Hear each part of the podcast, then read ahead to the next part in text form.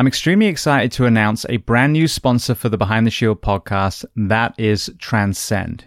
Now, for many of you listening, you are probably working the same brutal shifts that I did for 14 years, suffering from sleep deprivation, body composition challenges, mental health challenges, libido, hair loss, etc. Now, when it comes to the world of hormone replacement and peptide therapy, what I have seen is a shift from doctors telling us that we were within normal limits, which was definitely incorrect, all the way to the other way now where men's clinics are popping up left, right, and center. So I myself wanted to find a reputable company that would do an analysis of my physiology and then offer supplementations without ramming, for example, hormone replacement therapy down my throat. Now, I came across Transcend because they have an altruistic arm, and they were a big reason why the 7X project I was a part of was able to proceed because of their generous donations. They also have the Transcend Foundations, where they're actually putting military and first responders through some of their therapies at no cost to the individual. So, my own personal journey so far filled in the online form went to Quest, got blood drawn, and a few days later, I'm talking to one of their wellness professionals as they guide me through my results and the supplementation that they suggest. In my case specifically, because I transitioned out the fire service five years ago and been very diligent with my health, my testosterone was actually in a good place. So I went down the peptide route and some other supplements to try and maximize my physiology, knowing full well the damage that 14 years of shift work has done. Now, I also want to underline because I think this is very important that each of the therapies they offer, they will talk about the pros and cons. So, for example, a lot of first responders in shift work, our testosterone will be low, but sometimes nutrition, exercise, and sleep can offset that on its own. So, this company is not going to try and push you down a path, especially if it's one that you can't come back from. So, whether it's libido, brain fog, inflammation, gut health, performance, sleep, this is definitely one of the most powerful tools in the toolbox. So to learn more, go to transcendcompany.com or listen to episode 808 of the Behind the Shield podcast with founder Ernie Colling. This episode is sponsored by NuCalm, and as many of you know, I only bring sponsors onto this show whose products I truly swear by. Now, we are an overworked and underslept population, especially those of us that wear uniform for a living and trying to reclaim some of the lost rest and recovery is imperative. Now, the application of this product is as simple as putting on headphones and a sleep mask. As you listen to music on each of the programs, there is neuroacoustic software beneath that is tapping into the actual frequencies of your brain, whether to upregulate your nervous system or downregulate. Now, for most of us that come off shift, we are A, exhausted, and B, do not want to bring what we've had to see and do back home to our loved ones. So, one powerful application is using the program PowerNap, a 20 minute session that will not only feel like you've had two hours of sleep, but also downregulate from a hypervigilant state back into the role of mother or father, husband or wife. Now, there are so many other applications and benefits from this software, so I urge you to go and listen to episode 806 with CEO Jim Poole. Then download Nucalm, N U C A L M, from your App Store and sign up for the seven day free trial. Not only will you have an understanding of the origin story and the four decades this science has spanned, but also see for yourself the incredible health impact of this life changing software. And you can find even more information on nucalm.com. Welcome to the Behind the Shield podcast. As always, my name's James Geering, and this week I have an extremely important conversation as many of us are aware, we have a recruitment crisis when it comes to both military and first responders. And there is no better person to bring on as a guest than the Honorable Rob Wilkins, a retired U.S. Air Force Master Sergeant, fitness expert, and former member of the President's Council on Sports, Fitness, and Nutrition under both President Trump and President Biden. So, in this conversation, we discuss a host of topics from his own journey into the military, entering the world of bodybuilding, meeting Joe and Ben Weider, writing for Muscle and Fitness, joining the President's Council, physical education, nutrition in our schools, hormone replacement therapy, the Transcend Foundation, and so much more. Now, before we get to this incredibly powerful and important conversation, as I say every week, please just take a moment. Go to whichever app you listen to this on, subscribe to the show, leave feedback, and leave a rating. Every single five star rating truly does elevate this podcast, therefore making it easier for others to find. And this is a free library of well over 850 episodes now. So all I ask in return is that you help share these incredible men and women's stories so I can get them to every single person on planet Earth who needs to hear them. So with that being said, I introduce to you the Honorable Rob Wilkins. Enjoy.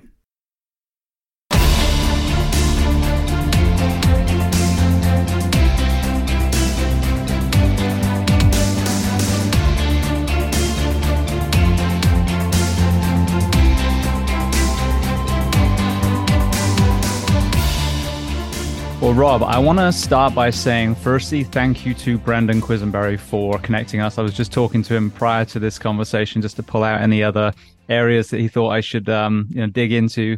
And mm-hmm. secondly, I want to welcome you to the Behind the Shield podcast today. Well, thank you, James. Uh, I appreciate the opportunity. I look forward to an engaging conversation. Hopefully, there'll be many points where we have different points of view so that we can battle it out, make it uh, interesting for the uh, for the listeners and viewers. And um, thanks again for this opportunity. Absolutely. I'm looking forward to it. So, where on planet Earth are we finding you this afternoon? Northern Virginia. So, we live in Northern Virginia, about 40 minutes outside of Washington, D.C. We've been in the uh, D.C. area since uh, December 2001 when I got assigned, uh, stationed at the Pentagon um, after living 14 years at a beach environment. So, I, I was stationed in Sardinia, Italy, at a place called Decimomannu Air Base then I got stationed in Cocoa Beach, Florida at uh, Patrick Air Force Base. And then after 14 years of the beach, the Air Force says, we need to put you somewhere else. Uh, and they sent me to the Pentagon. But it's turned out to be my service at the Pentagon and my time at the Pentagon was um, life changing, very educational, and I wouldn't have changed it for the world. So I'm going to jump ahead for a second, then we'll go to the beginning of your story. But we were talking before we hit record about happiness. Now, I've traveled quite a lot myself, and there's a quote, I forget what it is, a Steinbeck quote, I think.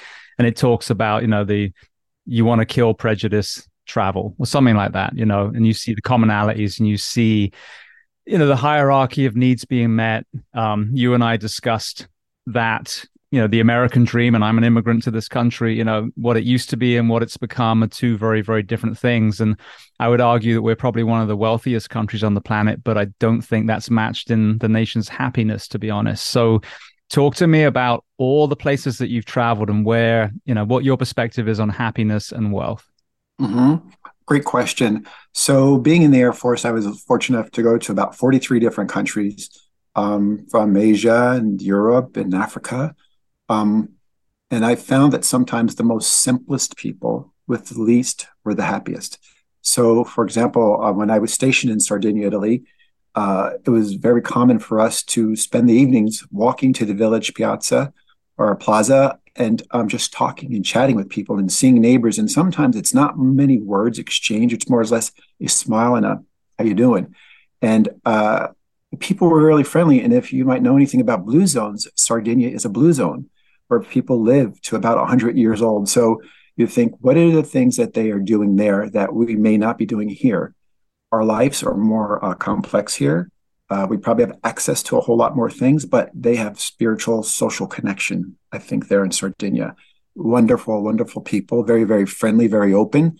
Um, and so that might be something that we who are under constant bombardment of media from the media, uh, I think there's a um, stat that we get about four to 5,000 negative inputs to our brain daily.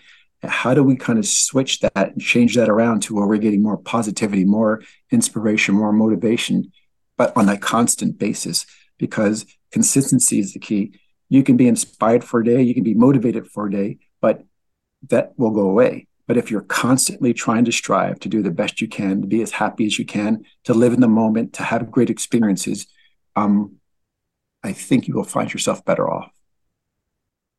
I saw something on the Blue Zone. I saw the recent Blue Zones show that was on. I actually bought the cookbook from that, but it, there was obviously a more of a focus on the food, and I think um, there's the a, a certain vegan community behind some of that, and you know I'm all for any any sort of diet philosophy that is going to bring wellness. And and it's funny because carnivore and vegan, some of these argue, and the common denominator is removing shitty processed food. That's what they all agree on. They just don't like to talk about it. But when you look at Okinawa, for example, another blue zone, you look at the community and they laugh, they dance and they play music and they they they laugh like children. It, it's it's so childlike, and I think that's what we're missing. We're so serious at the moment, myself included. Mm-hmm. You know, it's the woes mm-hmm. of the mm-hmm. world on our shoulders, and we've just become so far now, so disconnected from that kind of tribal community that I think that we as humans are designed to thrive in that you can have someone feeling chronically depressed in the middle of New York City surrounded by millions of people. And they're alone. Yes. You know, I often have seen um, reports and podcasts and videos of superstars. So, like my favorite musicians or artists have been Prince and Michael Jackson, and I read about both of them often where they were alone. They had they had adoring fans all around the world, but they were still feeling isolated and um, not able to do real connections. Because do you like me because I'm Prince, or do you like me because I'm I'm this this guy who's living uh, on this planet with you, and we're trying to have these great uh, interactions, and we're playing sports, and we're going to movies, and we're listening to great music, and having food, and, and looking at art. Um, those are the kind of things that I think we all crave and we all would like, as opposed to, you know, trying to be careful of connecting yourself to someone because they're well known or famous. To smash the, you know, some of the media rhetoric as well. I posted a video today, and I, I'll be full transparency. I was crying on the couch when I was posting it, and then I got all the bloody hell, James, you're making me cry again comments. But it was a beautiful moment that was caught. Um, you had a police officer who obviously came on scene of a young suicidal, and he was a veteran, army veteran, sitting on a bridge. The officer grabs him. Now, for you know, again, media lens, the officer was white, the family were black. The the young man's dad shows up, who's a single dad. I mean, just sobbing, you know, and, and he sat, the officer sat with the the kid for a while and talked to him. And then, you know, he hugs the father, and it was just humanity. It was who we actually are. And it and it took off. I mean, loads of people shared it and because that's what we want and that's what we connect with. And as you said uh, before, if you curate your feed to be divisive and negative, then, you know, confirmation bias, that's what you're going to get. But if you start following beautiful pages on social media, watch how the world changes in front of you and you're going to see so much kindness and compassion like young teens buying you know their special needs classmate clothes because he you know he comes from a poor background whatever it is there is so much community and humanity out there but i don't know why i'd be interested to get your perspective it seems like there's a deliberate attempt to to divide and pigeonhole mm-hmm. so as voltaire said we must cultivate our garden and cultivating our garden means you know you're you're trying to be around people who are like-minded and i often find from someone holding the door to someone just recently um, cutting me off, and then they purposely slow down, put their hand out the, the window to say, "My fault." Um, there are a lot more good things happening. I think there's a lot more pleasantries happening, a lot more positive exchanges. Even at the Starbucks uh, uh, I go to, I call my my home office. Um, I've seen from time to time people are short a dollar or two dollars, or some young kid doesn't have enough money, and someone's, "I got it, no problem," but that doesn't sell. That's that's the more typical experience, I think. Now there are horrific, terrible things happening as well, but I think for the daily, listen, if things were as bad off as the media sometimes makes it seem, how could we even go outside our homes uh, and peaceful, you know, peaceful exchanges with people, or or feel like going to the supermarket or to the store because you would think you're going to become a victim. So I do think there are a lot of really good things, and I think more and more people are thinking about how can I be a part of making my city, my town, my state, my country better. And maybe just a smile and how are you? That's that's to start because everybody doesn't have resources to go donate to, you know, Toys for Tots or to um, help out veterans or to help out homeless. But everyone or most people can at least say, hello, how are you? Have a good day. Hold the door open for someone, things of that sort. And that's that's the positivity train that we're all going to start to maybe be a part of. Absolutely. Yeah. I mean, kindness is free. So the number of times now, I'm sure, you know, there's people on the side of the road, uh, some, you know, most of whom I'm sure are homeless and, you know, they're of course looking for money, but doesn't mean you can't just roll down the window and talk. And I actually chatted to a, a guy who's a Vietnam vet a couple of days ago, meaning to get some cash out. And I saw him again at the red light and um, he said, "Do you happen to have any bags?" And I got you know the the kind of cloth Publix grocery bags here, and I was like, "Yeah, I've got a couple." And I had some a bag of you know butt wipes as well. I'm like, "Why don't you take these too? if you are living in the woods, these probably come in handy." Um, but again, I didn't have any cash, but I still was able to interact with this gentleman and hopefully do something positive for him. And I think that's it. You know, you don't have to be spending money. Like you said, doesn't have to be a massive donation. How can you just simply interact with someone? Just see someone, someone, especially if they're on the side of the street. You know, how many people have smiled and just talked to them in that hour? You know, so right. yeah, I mean that kindness and compassion, which ironically I think is taught in a lot of religious buildings, mm-hmm. we need to refine that as a community. I agree.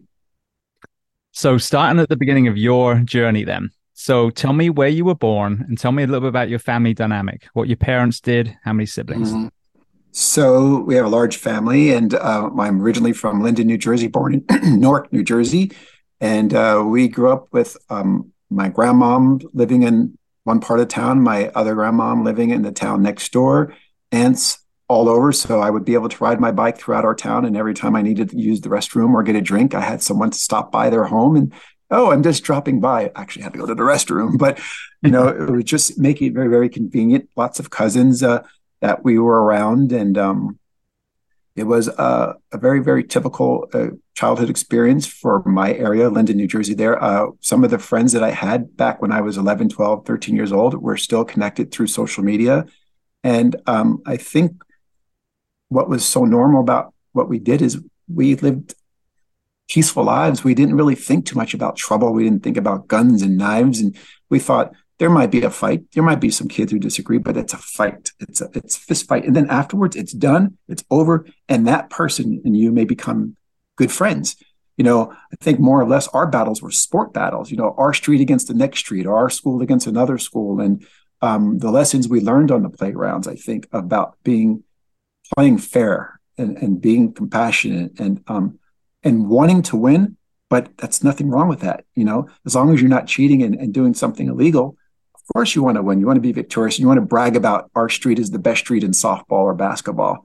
But I just think that um, you also learned about communication skills and you learned that some kids were faster than others, but you tried to pick teams that were fair and everybody was able to participate. Girls, boys, whatever it was, we didn't think about you can't play because you're this you can play because you're part of our community. And we need another kid on that on that field so that we can have enough to play. So it was just a great experience. And i think um, i wish more people had that experience especially being outside though. Being out there and just being able to ride bikes and run and climb and do whatever and not really being worried about it, anything except maybe hitting a ball over in someone's yard who had a mean dog and thinking we held up the game because we can't get our dog, uh, we can't get our ball out of Mr. Anderson's, uh, Mr. Anderson's yard there because his dog might bite us. But yeah, those those were good memories. There's a rhetoric about kids these days, you know, with eye rolling. When I look back, and this is why I try and you know set the two-sided conversation of ownership but also environment. Yes of course you know to eat well to exercise that takes the individual to make choices that are right. But it's the environment that bolsters the good choices you know? So i grew up on a farm. You know i literally did farm work. I mean i'd come in tired from school the next day and the teachers thought i'd been up watching tv and i hadn't. I mean lambing you know or baling hay or whatever it was. So I would never then go, oh, what's wrong with kids today? Because how many kids got to do that? You know, I was so fortunate to have food that grew in the ground, you know, and, and we had animals and all kinds of things. So a very unique environment. So now you fast forward to 2023, especially suburban and urban kids, they don't have that kind of environment. So, so when you look back at your childhood, what were the elements that set you up to naturally be able to move and eat well back then? Well, I think uh, one of the things I remember my father doing, uh, we would see McDonald's or Burger King and say, Can we go? Can we go? And uh, I might have been 10, 11, 12. He would take the stairwell and he was like, he would pretend like the car won't turn into the parking lot. And he'd be like, oh, I'm trying to turn and it won't go. And of us like, come on, you know what you're doing. But he's like, well, we can go home and make that, you know? And we just didn't have a lot of fast food. I, I just don't remember. I think um, hmm, pizza might have been about it for the most part. Uh, sometimes Kentucky Fried Chicken, but we cooked at home. And uh, because I was a Cub Scout and a Boy Scout, I knew how to cook myself. And my mom would pay me if I cooked dinner while they were at work. So when they got home, if things were um, prepared, meals were prepared, I was paid for it. So it was a way of helping out, you know, that while she and my dad were at work and busy, when they got home, things were prepared and ready so that they didn't have to stop and do it. So I just thought it's normal. That's what most of my friends did. That's what most of us did in the 70s and in the 80s. You know, it was just a different experience. Everyone had a little bit more um, maybe responsibility and, and a part of making the home um, run efficiently. It wasn't just related or just uh, on the, all the shoulders of the mom because it's mostly moms who have to do everything. I, in my personal experience, uh, I think though by by spreading it out and, and it also empowered me. Like I don't need you to cook; I can cook myself. And so when I moved or when I joined the Air Force and moved overseas, I was prepared. I knew how to do laundry. I knew how to cook. I knew how to clean. I knew how to take care of myself. Whereas sometimes you find some of your um your airmen or your fellow uh, fellow vet or fellow military member didn't know those things. And so you can teach them and share your experience with them, but you can't help or hurt people by preparing them like right now. For any teenagers who don't know how to do their laundry and cook and, and do those type of things, I think it only um, would help you and make you more independent by learning those things and doing them yourselves. Absolutely. I had the same thing. I mean, we were, you know, I think they what they call it latchkey kids in, in some way, but on a farm but yeah, I mean, don't get me wrong. You know, a lot of times the parents were, were cooking food, but we were expected to as well. And if we didn't cook, then we did all the dishes and all that stuff too. But again, so you're given these these skills. Someone on the show, and I can't remember who it was. It might have even been Dan Bornstein. Um, made a really kind of interesting observation as well. When I was little, we had all these playing fields that you just literally walked onto and you just started playing sports. And then even the local sports center, you know, to swim was probably you know two pounds or a pound fifty or you know it was it was very low barrier to entry to access the facilities when you look at the kind of elitism that we have in a lot of sports now we have beautiful facilities but you've got to rent out the whole baseball field or the whole football field. So what have you seen as far as that? The the access to sports and exercise for the average person? It's becoming more and more difficult. Um, pay to play is very, very difficult. So I know the President's Council of Physical Fitness, Sports, and Nutrition, it's one of their initiatives where they're trying to lower the barriers of um, access because there's so much research that indicates that kids who play, who are physically active, do well socially, they do well with their mental health, they do great in the classroom, they belong to a community, so that social connection is there. But for some of them, depending on where they live, they don't have access to the field. Uh, and, and and I think that could be very um, disheartening in some aspects because you can imagine as a young kid you're holding on to the gate, but you can't cross that gate. You see it; it's right there. But because you don't have ten dollars or five dollars to get on the field, you can't play. And so I also know that you know, for socially uh, economically challenged families, it's more and more difficult because they have to make big decisions about do they pay bills and provide food or do they give money to their kids to play sports? And sometimes, you know, people are making really, really difficult decisions because if their kid is able to get um, noticed by a university or school and get a scholarship, that can change the life projection or that can change the whole family dynamic to where this kid, usually boys, um, are going to be able to help their family. But I also think what a bunch of pressure that kid is under because if they don't do well and they don't make it, you know, their family has put all these resources that they don't have into uh, into them uh, having the best ability or the best chance to make it. So, how how we can do better? Um, I think our our elected officials, our elected leaders, our community officials, our business leaders, and all those who have access or those who can donate should help because um, we're going to pay one way or the other. You know, so many folks tell share the story of how the Boys and Girls Club or the YMCA helped them stay out of trouble, helped them stay out of gangs. So paying now is cheaper. If we pay later, that means there's probably uh, some kind of incident with the law.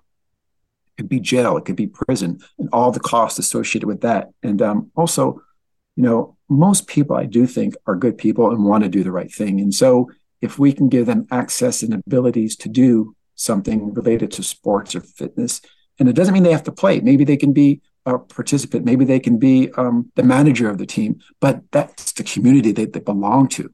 You know, to belong somewhere is where I think a lot of people um, are striving right now to be part of something. So we just have to keep trying. Um, because giving up is not an option. We just have to figure it out.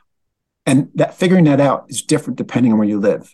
You know, living here in Northern Virginia, maybe it's a little bit easier. And um, but maybe living in some parts of um, Vermont or North Dakota, where it's some more rural areas, it could be a little bit more difficult. But there is a way, I'm sure. Well, I want to get to some, you know, observations and, and solutions when it comes to the schools. But before we do, because of you know the incredible journey that you've had as far as mm-hmm. observing the nation's wellness and fitness, and obviously within the military, what are you seeing as far as the trend for our young people school age? the trend is that less and less are physically active. Physical inactivity is increasing, um, and especially amongst young girls.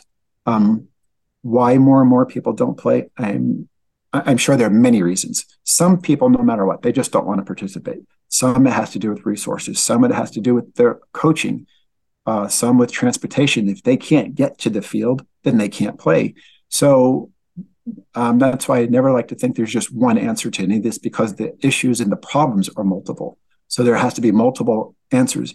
It might take, for instance, when I was playing basketball at Linden High School in New Jersey, Mr. Akins, the basketball coach, drove five or six of us home in his car. This is our coach who didn't live in the same neighborhood, took the time to make sure that if we're under his watch and coaching with, you know, he's our coach, he's going to make sure we get home. So he drove us home. So sometimes it takes a community of parents who are able to participate and help other families and other kids who might not have the same access to make sure that they are able to get to and from um, the field, the court, uh, the pitch, the, the course as safely as possible. So, an observation that I've made many times on the on the show with people such as yourself, you know, athletes, coaches, etc., is coming from the UK we certainly in my era didn't play sports at a super high level unless you were a gifted i mean really football player that was the only one that really paid any money um, so the rest of us just played sports and then what you saw is that after we graduate high school or senior school we call it there people keep playing sports then i moved to the us and, and i always say this kind of tongue in cheek I kept hearing the same Uncle Rico story, you know, the same I I was gonna be the next quarterback, you know, major league, whatever, if it wasn't for my knee, my shoulder. And these are, you know, mid twenties, early thirties. And they're deconditioned, you know, they're overweight. Um, and again, we were talking before we hit record about identifying with your disease, with your injury. And what I've realized now, the last, you know, especially the last seven years of really speaking to some of these great minds is in our schools in the US, high schools and, and colleges especially, we seem to really squeeze out performance from these young men and women, but more often not at the expense of their wellness. So, with that lens, you know, what are you seeing as far as um, playing versus winning when it comes to our school system? Great question. So, um, here's a guy, Tom Farrey. He's with an organization. I don't remember the name of the organization, but they they do lots of research on youth sports and fitness and the social and mental aspects of it. And some of his research indicated that kids or youth prefer to have fun. That is their number one reason for participating in, in sporting activities. Where coaches, number one reason for them is to win. So um, for kids, I think it's more down like in the 30s or 40s 40th reason why they participate as winning. There's all these other things, but fun, social connection, being with their friends. Those are all more um, uh, more of the reasons why they decide to play or why they want to play. And when you have a coach, now I understand it once you get to the um, collegiate level and to the pro level. Wins and losses means paychecks. It means uh, job security. But when you're six and seven years old, so many kids are specialized already, especially in the U.S they have golf golf uh, coaches and they have swing coaches and they have nutritionists and they have exercise physiologists working with them at six and seven years old. I mean, at that time, you I think that social connection personally is more important. Can you play well? Can you play in this sandbox with other kids? Um, let alone having a, a, a, perfect swing at seven years old. So I think that we have to try to find ways to uh, incorporate more fun, more participation, and um, having the ability to be on the field because lots of kids are looking for their opportunity to um, excel, do well, but we have to call their number. We have to give them that chance to do well. Yeah. Yeah. I mean, you hear the, the term bench warmers. You know, a kid wants to play, let's say football, for example, and then, you know, they don't. So, what kind of sport is that if you just sit watching the game the whole time? And we were talking before we hit record. You you kind of mirror the same kind of perspective of me. I I'm nauseated by that whole participation trophy conversation sure. because I've mm-hmm. never seen a group of people given a trophy for doing absolutely nothing, no work. I haven't in my whole life. Right. But that's the way it's presented, and you, it's from people that grew up in this system where if you're not winning, you're losing. What is your perspective on this conversation as far as discouraging young people for simply playing games and sport? So I think, as you just said, if you're if you're there, you're active, you're moving, you're sacrificing your time to come to this practice, to come to this game, to come to this activity, especially if you're not going to play.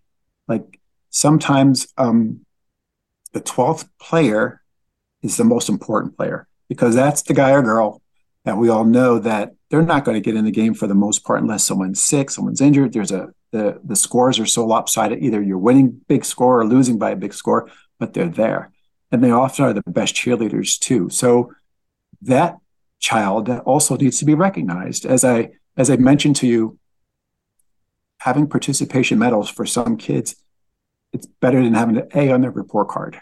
It means so much to them. So while at one time I wasn't in favor of everyone getting a, a, ribbon or a medal, I see it differently now. As I, I think the older I get, and hopefully the wiser I am, I think you never know what someone's going through and you never know that them being part of the team is a win. Um, them having that uniform is a win. But having that ribbon or saying, gosh, I was there, I got that trophy too, or that that might be something they remember when they're 45, 50 years old. Because it's the time maybe they weren't rejected, you know, often like you you're the last guy we pick or you're not good enough to be on the team, you've been cut. But could you imagine you're that kid. You happen to be on a team that wins the local, the state, the regional, the divisional championship, and you are part of that team forever. You're champion. That's pretty cool. Hundred percent. I've made mm-hmm. made the observation. I've done. I love mud runs. So you know, Spartans mm-hmm. and Tough Mudders, and you know, you go through all that grueling, and what do you get at the end? Participation trophy. You get a, a medal right. and a beer. You know, it's the same thing. I watch and it means so much for, to you. Oh, it does, yeah. yeah. And how many people yes, have got? Right. I mean, the, the, London Marathon, the Boston Marathon, they don't just give the winner a medal and then, so, sorry, you didn't win. There's lots of people that have participation trophies for doing phenomenal things, but that is it. You showed up, you put the work in.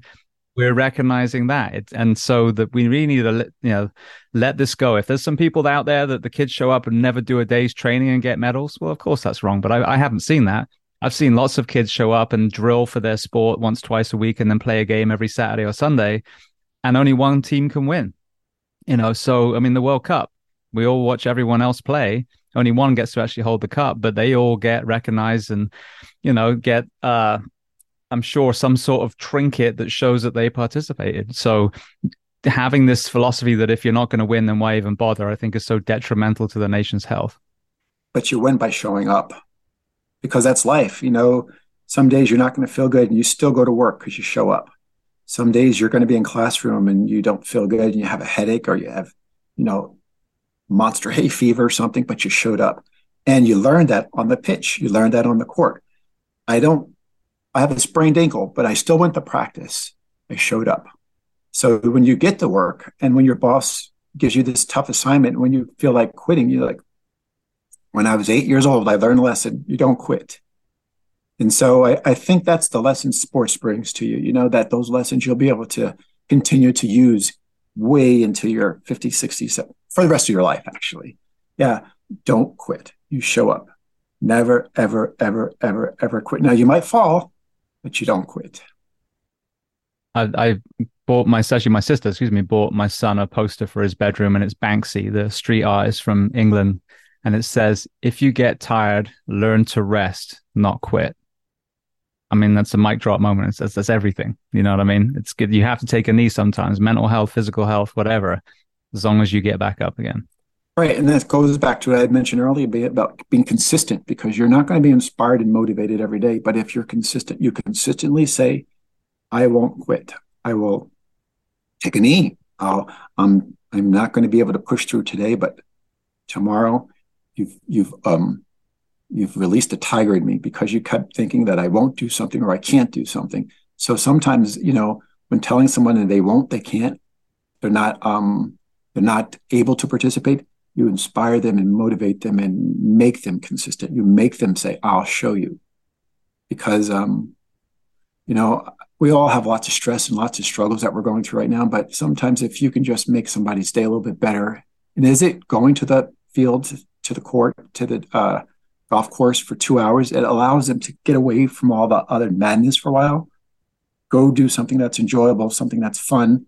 Then they have to come back to the reality, but at least they've had that mental break for two to three hours to um, get the strength to get to the next, to get through the day or to the next day.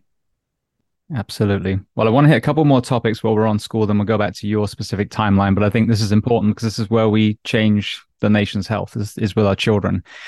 I had a great guy, Doug Orchard, on the show who wrote, who made a documentary, The Motivation Factor, and it was a high school in California that had basically kind of taken an idea from the Russians and implemented a PE program, and they had almost like a belt system, but it was colored shorts, and the whole school did this, and they did it in teams.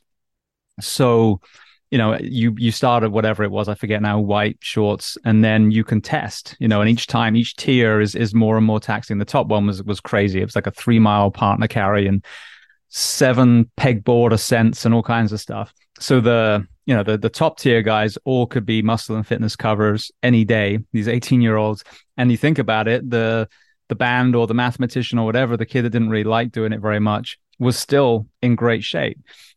Um you had the presidential fitness award you had all these incentives back then.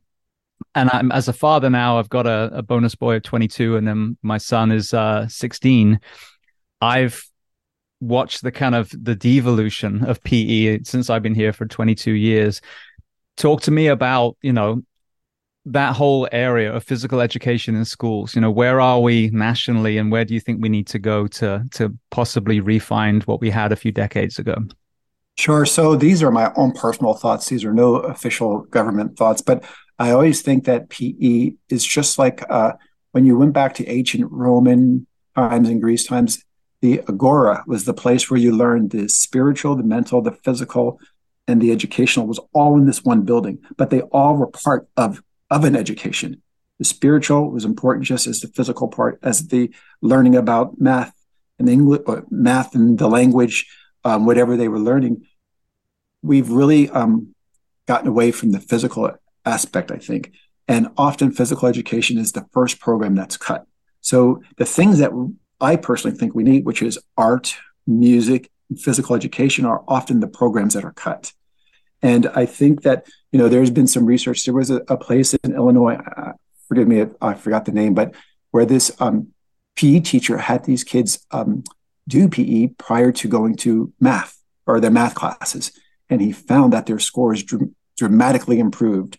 And um, there's lots of research again that shows that those kids who are who are physically active, they do better in classrooms.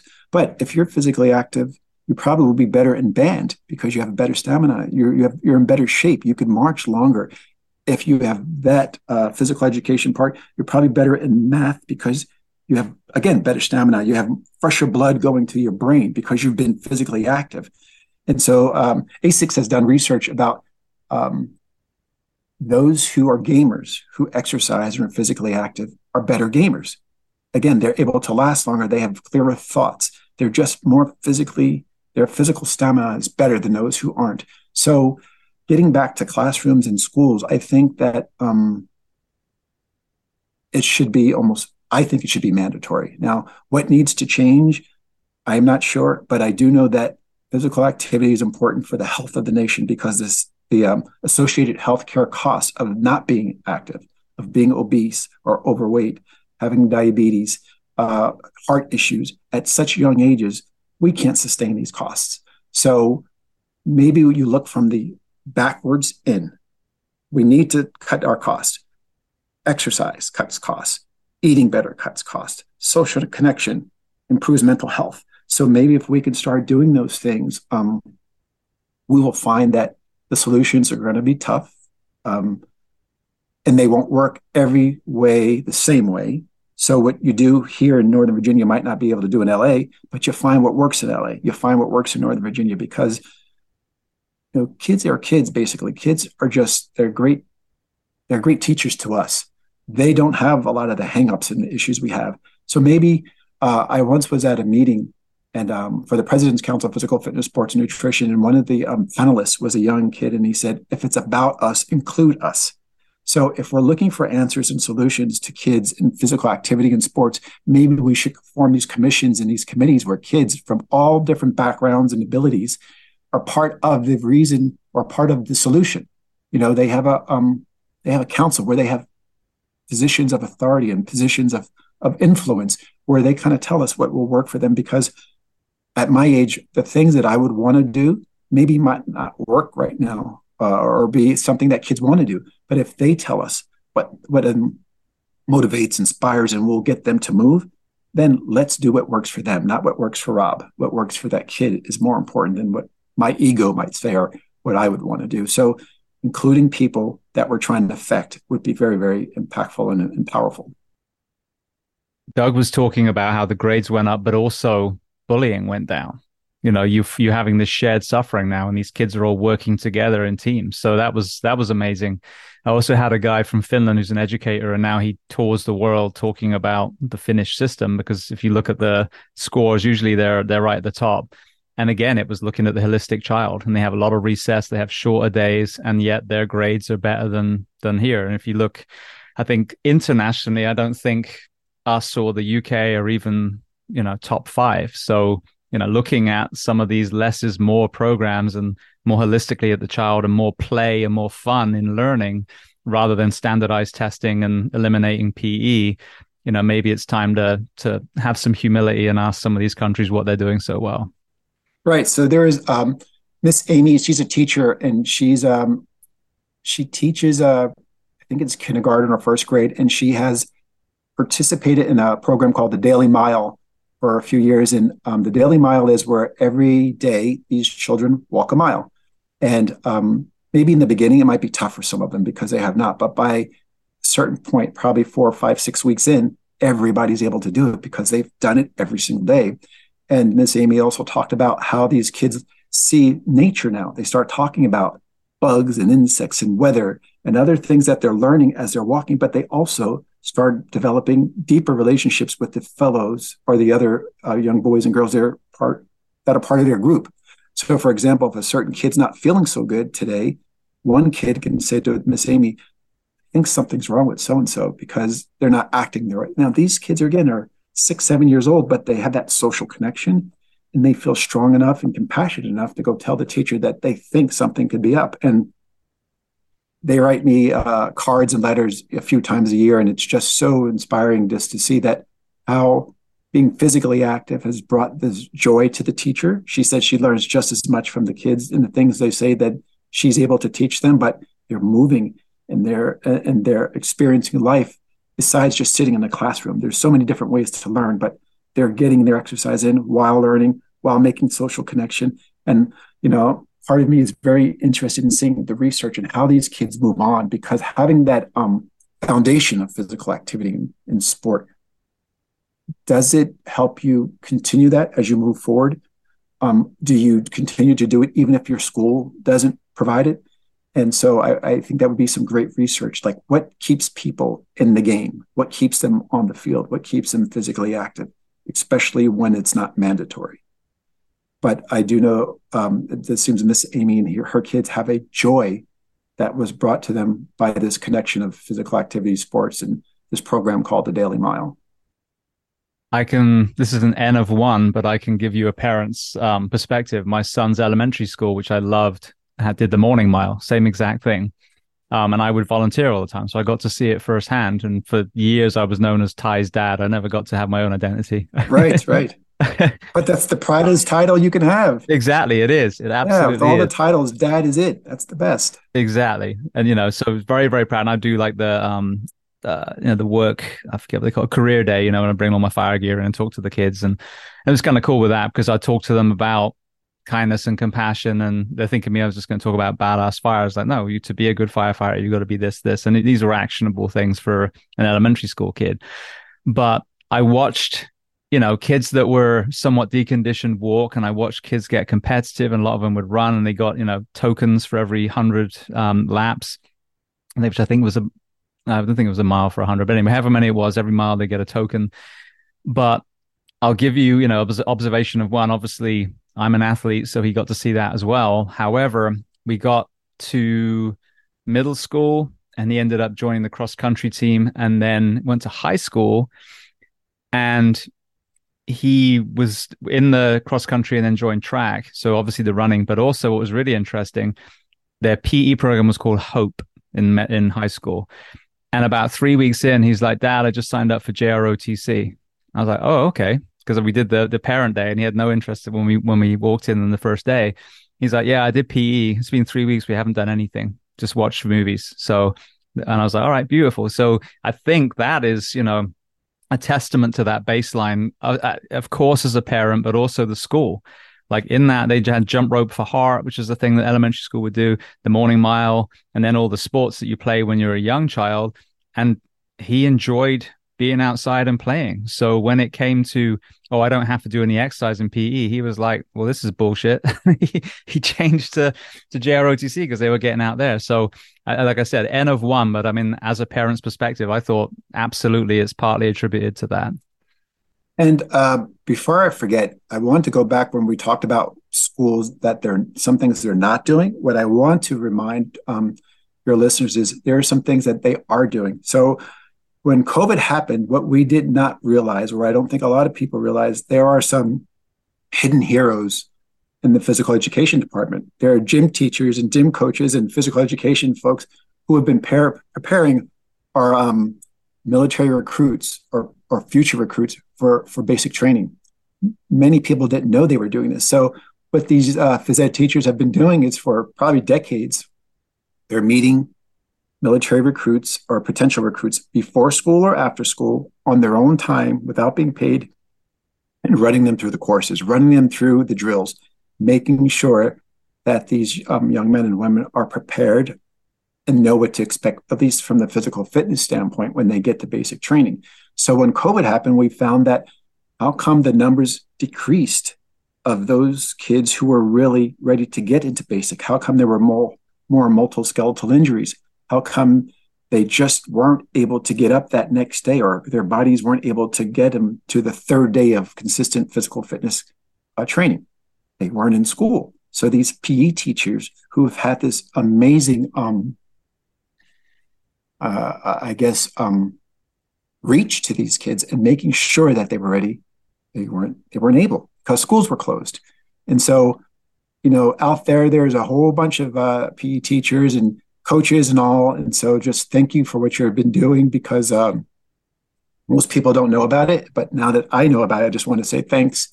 And we appreciate what you do, getting military readiness, national security, recruits ready for this demanding role that they're going to play part of and protecting our freedom. So uh, continue it, please. Thank you for what you're doing and uh, salute to you. Absolutely. Well, and that's a really important point to underline is there are so many great teachers out there. It's just us fighting for them to work in an environment that allows them to thrive. So you've got a passionate teacher in history and them to be able to teach history and get kids excited rather than, well, this is going to be on the the FSA or whatever standardized test these kids are being groomed for. So yeah, supporting our PE teachers and our music teachers and our painting teachers and all these other incredible humans that are basically raising our children while we're at work um, to give them the tools and support? More difficult than ever being a teacher right now. There's just so much on them. you know, where they're dealing with a lot of uh, social anxiety and the mental stress that many folks are under, and not just the kids, also the parents. You know, there's, you know, when you have the teacher teacher uh, the teacher parent conference, some of those interactions are probably um, pretty tough. You know, uh, not all of them are giving the teacher the apple. Um, I'm, I'm sure there's some tough conversations happening, but again, for those who are who are doing what what their passion is and what their love is, which is educating and teaching. Thank you for what you're doing because our nation needs it. That's uh, they're out front, but they're often hidden heroes. You know, there there are certain people like um, I always say, celebrities are cool. You know, sports stars are cool, but when the nation gets in trouble, we're not calling Tom Cruise. We're calling James. We're calling military folks. We're calling our teachers and firefighters and, and doctors and and nurses to help us get through that tough time. You know, when um when there's these hurricanes and and and fires and unfortunately mass shootings, we're looking to the people who are running to the danger when everybody else is running from the danger. So it's important to thank them and to recognize them for what they do because they want to run too. I mean, I, I saw uh, there were the fires in Hawaii, and some of the firefighters they knew their homes were burnt up, but they didn't leave. They were consistent, consistently showing up because that's what they had to do. So it's important to say thank you. That uh, that's all they want because they're not looking for a lot of limelight. As you know, you're a firefighter, first responder. You've saved people before. You don't need to be in front of the television screens and a bunch of medals. You did it because that's what you want to do. So I think uh, for all those, and I think this is your core audience, those type of people who um, they're givers givers. Thank you, givers. Thank you. So I want one more area of the school, then we'll move back to your timeline nutrition. So another thing, again, I could look down my nose and be like, what's wrong with these kids? Why don't they know what vegetables are and everything? Well, I grew up on a farm in England. How dare I, you know, talk for someone in, you know, a street that only has a bodega and a liquor store in Brooklyn somewhere, you know? So the schools are an amazing opportunity for us to teach kids about food and also feed them healthy food.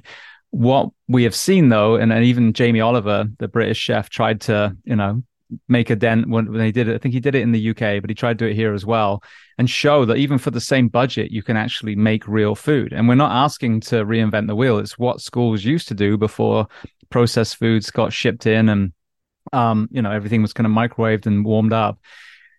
So talk to me about that side. At the moment, we've got, you know, soda companies putting their vending machines in the schools. We've got fast food companies, you know, forcing them way into schools and, and colleges. What's your perspective of education and that that captive audience and the nutrition side of our children? Mm-hmm. So for adults, let's exclude adults because they have choice. They can do whatever they want to do. So if they want to eat hamburgers and pizza and have all those things, that's their that's up to them. You know, um, it's a little bit more difficult when you're a child, though. So, for a lot of um, under resourced areas, the primary source of nutrition is in school. So, where there might be a snowstorm, certain school districts probably should close, but they don't close because if they closed, the kids would not eat that day. They would not have proper meals. So, um, you know, I, I'm sure this is a very, very difficult and, and um, delicate uh, subject. I'm sure there are lobbyist groups who are working. and I'm sure there's the agriculture folks, but there's an organization called Mission Readiness um, that is a um, organization of retired military generals and admirals, and they're finding ways and looking at solutions to make sure that we feed our our youth better because the the the military recruits of 2040 they're about four or five years old right now, or a little bit younger, a little bit older. But if we don't provide them that strong foundation of good nutrition and mental health and physical activity and social connection and the ability to think big and dream big, we're going to be in trouble. And we being the military. Um, but also, if you're not able to probably qualify for the military, it would be difficult to be a firefighter and a first responder. And um, uh, I also think for businesses and companies, you're trying to hire healthy folks. So if you have an employee who's often out sick, it's very, very difficult uh, on your company because everybody, there's not excess, excess people at companies. So when someone's not at work, that means someone else might have to pick up their their load.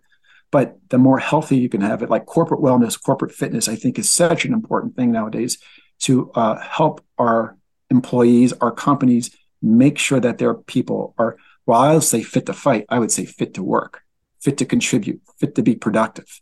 And that, again, will come through um, like um, companies like Google or the Department of Defense, where they hire experts to teach us how to be physically fit, how to eat properly, and use these evidence-based researched, um, um, evidence-based researched research to get you in the top physical condition. You'd be like an athlete. The military is treating our young men and women like uh, Division One athletes or pro athletes. Their human performance is an important component of being a successful military person. Well, we also need to look how do we take care of the families and the folks as they retire. So nutrition is a huge component to all this. You know, eating right, um, got to be. You have to be provided rocket fuel to act like a rocket. You can't give uh, cheap gas to a person you want to act like a um, Div- Division One athlete, but that comes with education and not to be afraid from time to time to go have a slice of cheesecake and have pizza and have a hamburger and a hot dog. You don't have to exclude it all. You just have to um, have the majority of your diet based on the proper foods to fuel your body and to think with the end in mind. So, Dr. Peter Attia uh, talks about if you want to live to 100, you have to start preparing yourself right now to live to 100. Sleeping, eating, exercising, moving, all those things on a consistent basis will help you reach 100. You can't skip for a few of those steps and think that you're going to live a, a healthy, um, mobile life in your 50s and 60s if you haven't put in the work in your 20s, 30s, and 40s. Well, going back to your timeline, um, I know you've got an interesting journey into the military, especially when it came to interacting with the Weider brothers. So let's kind of kind of walk me through your decision to enter the Air Force and then how you came across strength and conditioning. Sure. So, um, great question. My my uh, family has been a part of the military since the American Revolutionary War, where my sixth great grandfather, Pet Milner, joined. Uh, he was in North Carolina, part of the militia there. Um, my third great grandfather it was a Confederate soldier, so he'd probably pretty pretty be uh, shocked to see me. That's for sure to be uh, his grandson. You know, but, yeah, it's it is what it is. But um, I always thought the military just seemed like such a cool thing to do, and uh, you know, um, I have family members in it now currently where I have a cousin, he's a fighter pilot in the Air Force, and I have another cousin, she's a linguist in the Air Force, and I have cousins who somehow they joined the army. I don't know why they did that, but they did. So no problem. Or my cousin was in the Navy and uh, I felt sorry for him, but you know, not everyone could be as cool as being part of the uh, Air Force. So, you know, but jokes aside, to anyone who serves our country, what a, what a, I just think they're special people. They're like the best of the best of America. So, you know, it's a tough job, very, very, very demanding. But I was up for the adventure. Um, my first assignment, ironically, I went to Germany and England, and my great uncle, his first two assignments were Germany and England as well. We, I had no idea, knowing, you know, I didn't know this until probably after I retired, but it's almost like it's part of the genes. Another uncle who was um, uh, a Montford Point Marine, you know, one of the first few black, uh, first black Marines, um, so it's just part of the family business. It's just part of what we do. Um, and what a, what's cooler than that for me? You know, I, I think for those who serve or firefighters or police officers or teach whatever you do, if you find that calling, you found where you belong, where you feel comfortable, you found your community, and so that was it for me. Uh, so my first assignment was Prüm Air Station in West Germany. Uh, it was in the area where the Battle of the Bulge was fought. So it was very isolated. It was a, it was on top of a ski resort called the Schwarzer Mann, um, and there wasn't much to do, but to go outside and be active and play. And we were in the gym often. But every month, at the end of the month, this magazine called Muscle and Fitness, which I had been reading since I was twelve, would come. And I always thought that's my connection to America in some aspects, because from time to time the cable TV would go down and there was only one station in English, uh, which was AFN. but that magazine was a way to connect with these American stars of bodybuilding and fitness and nutrition. And so, uh, one Christmas, uh, the Christmas of 1983, December, I sent Ben Weider and Joe Weider Christmas cards. Uh, just told them, "Thank you for you know providing this magazine. Thanks for what you do." And um, surprising, like I heard back from both of them, and I did not know, but Ben Weider had served in the Canadian military, uh, and he said, "Thank you for your card. Uh, once you get back to the U.S., why don't you reach out to me? And if um, you're interested, maybe we can find a position or something for you to do here at Weider or within the uh, International Federation of Bodybuilders." So my relationship to the Weider family started in 1983 uh, and continues to this day. When I yeah, when I was little, you know, as I kind of transitioned into teens, you know, it was the bodybuilding, strength and conditioning. What were you doing prior? I mean, you you said you you, you were reading Muscle and Fitness. So what what was the kind of um, metamorphosis of strength and conditioning as you entered the military, and then as you became more involved with the bodybuilding community? So I was playing softball, basketball, baseball, uh, but just so once you move to a place like uh, Germany where the winters are severe and you're not a skier, you have to find something to do indoors. And so for me, it was a weight room. So the weight room at our at our um, at Prüm Air Station was an important place where it was again social connection, where a lot of us came together. But I was able to take all these inspiring photos from the muscle and fitness books and hang them up on the walls of the gym. And so people would come in there and be inspired. And the equipment was really shoddy equipment, but it was the best equipment because that's all we had.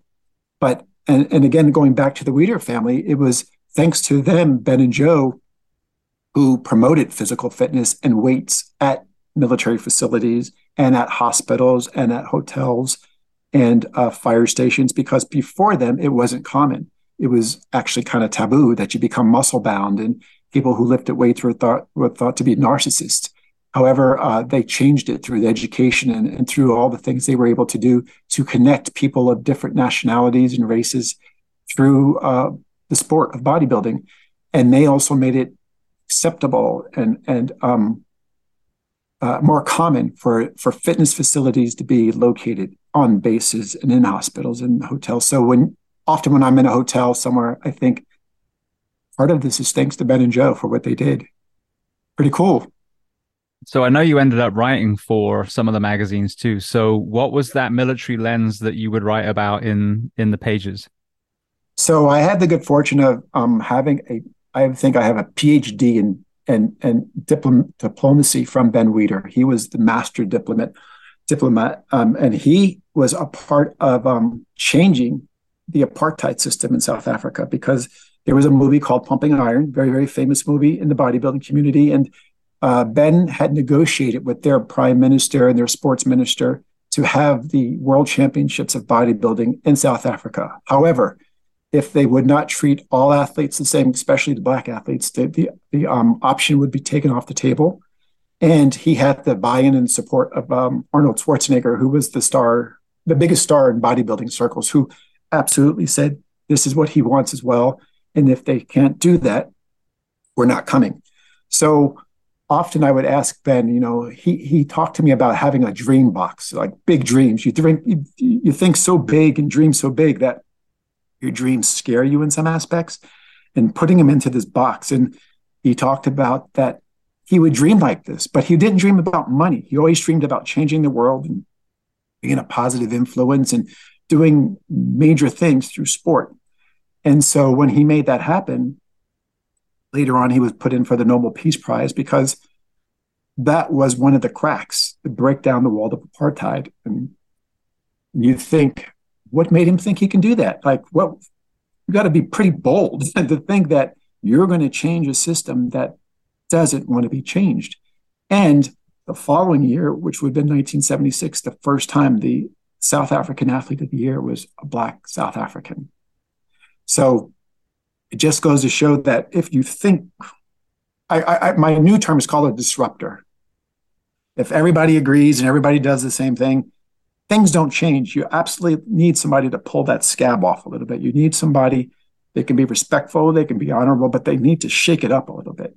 And I think that's what Ben was. He he would disarm you one aspect with his manners and that tie and that immaculate look, but he was working behind the scenes and making sure that I'm going to make sure that there's a good change in doing it through sport. The thing he knew, you know, I, I don't know much about cars or medicine or electricity, but I do know about a bit about the military and sports. So that's the way that I'm trying to make a positive change and kind of following his model and his template of um, you could do cool things and amazing things and where your what your comfort spot is, where your comfort zone is.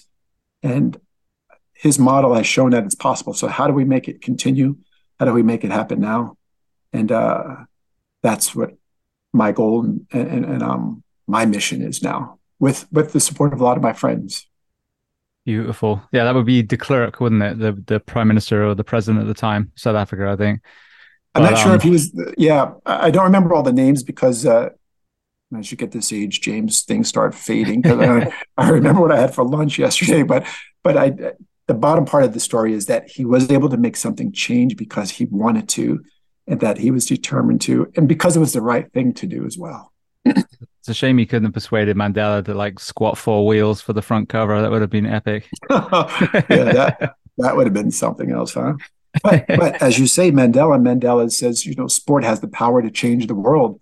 It it laughs in the face of racism and prejudice, and I do think that's something. You know, um, sports diplomacy right now is so important, and we're working on some projects that I think will help with sports diplomacy in the future with some embassies here in DC bringing people from different backgrounds together through sport, through play, and making sure that there's laughter and smiles. And you won because you showed up, not because you're the fastest. So more to come on that later on.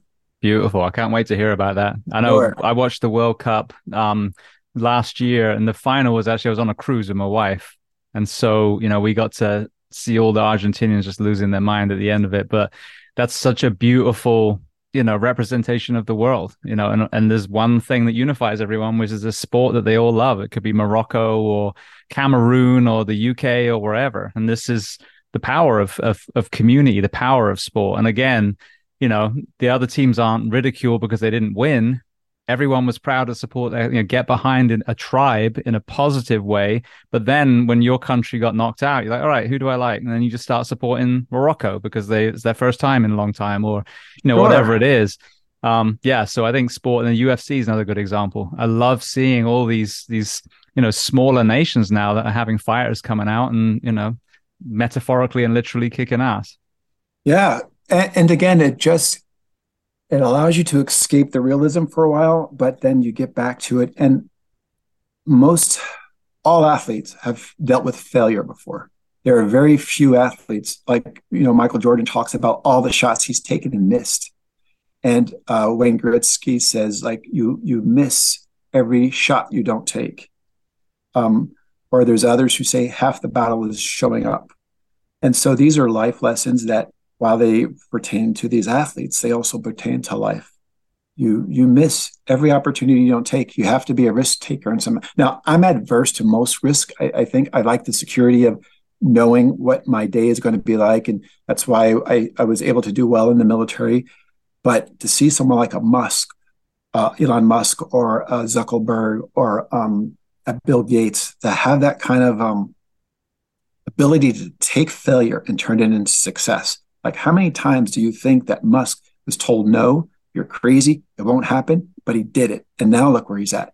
And uh, also with um, women in sports, you know, so many of them who are on the C suite have sports backgrounds because they learned about being uh, told no to, they learned how to cope with uh, failure. They learned how to communicate. They learned how to uh, work as a team. And I think the stat is about 94% of the women on C suites have a sport background, meaning school or college. And uh, a friend of mine, Christy Ingram from um, Ernst and Young, did the research on this, and it's just such a powerful. Uh, I'll send you the link so that maybe you can put it in the show notes for that. Um, the power of being a part of a team and playing and being physically active, what it can do for you as you move forward in, in the um, in the um, business business community as well. Sports follows you forever. So you have a unique perspective. So it's an interesting question to ask you. When you look at the world of CrossFit, when I look at the world of CrossFit, and I got in somewhat early, got in like 2006, um, I've seen an interesting kind of, you know, roller coaster from its purest form that the you know the principles of philosophies were still very front and center but we just weren't very good at it because we didn't have you know olympic lifters teaching us and gymnasts uh, unless you were in that core group. And then you know it gets into the sporting side and and sadly you know people kind of want to cut corners and then we're getting more injuries. And then now we're seeing a lot of real experts teaching us and the coaches are getting a lot better and the athletes are getting more humble when we walk through the door. But then you know again and it's it's this undulation. Um but at its purest form, I think CrossFit is phenomenal. It's not everything, nothing is everything, but it's done so much, especially for the tactical world. When I look at bodybuilding, the old Arnold movements, a lot of compound barbell movements, you know, still very functional. And then as sport uh, exercise equipment has been developed, the machines get bigger for the muscle group that's getting smaller. And then you look at some of the recruitments. I wrote in, in my book about two bodybuilders I watched test for the fire department and, and you know I can I can laugh because they were both so fucking arrogant. So they really were bright orange, right. but I mean couldn't make it up two flights of stairs before they tapped out. So you have a great exercise philosophy. Some areas of bodybuilding became, or you know, your average person got very big without the functional strength. We are in a world of tactical athletes where you need strength and muscular endurance and endurance and mental toughness. What have you seen as far as the purity of what the Weiders wanted and maybe some of the the offshoots that actually didn't prepare people well for um, tactical athlete positions mm-hmm. it's a great question but there's a difference between the bodybuilding who's a competitive athlete who's looking to win stage and win medals and become a professional and those who are bodybuilders because they want to increase their mobility increase their strength and to make themselves feel better and stronger and more powerful uh, because muscle you know, having muscle is a life extension is uh, life extension to me. You know, those who are stronger probably live longer. Uh, it allows you to be more mobile. It gives you a better uh, or increased lifespan and health span. So the health span is like your lifespan might be 66, but if you're sick at 50, you have 16 years of being sick. But if you can kind of match your lifespan and your health span to where you're, say, if you were to uh, pass at 80, you've had 79 years or 80 years of being mobile and doing what you wanted to and having the strength to do your laundry, to carry that basket up and down the stairs, to mow lawn if you want to. Uh, recently, because of some travel I've been doing, I was um, noticing how many folks are having a difficult time war- uh, walking at airports because the the gates are so far apart and not being able to carry their bags are needing assistance or just stopping. And sometimes people, I can hear them saying, Are you okay? And they're saying, I'm just catching my breath. Where, you know, I think a hundred years ago, everybody was mobile, everybody was moving. You had to walk long distances, you had to move, you were chopping wood, you were gathering wood, you were hunting for your your your uh, your your meal. So we've probably gone from the average person might have been taking 16, 17,000 steps a day to now where you can take literally less than 500 or 1,000 steps a day. And, you know, for hundreds of thousands of years, we were mobile, moving people.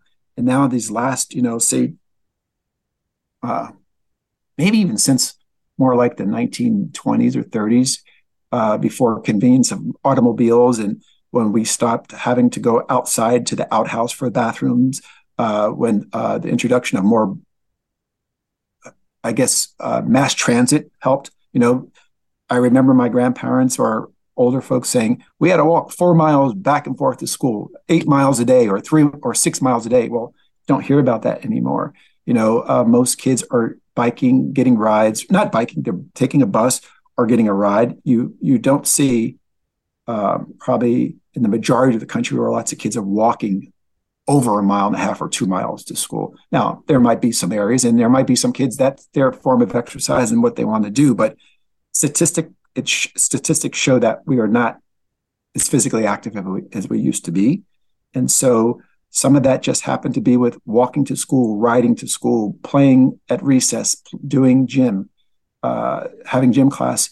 All that physical movement has been reduced greatly, and it all adds up. And every week, month, year, that we are less active will add up at the end. So your lifespan decreases and your health span decreases because what you did in your earlier years did not prepare you for a longer, more mobile life. So, education, uh, we need influencers to help get the message out. And we also can't shame people.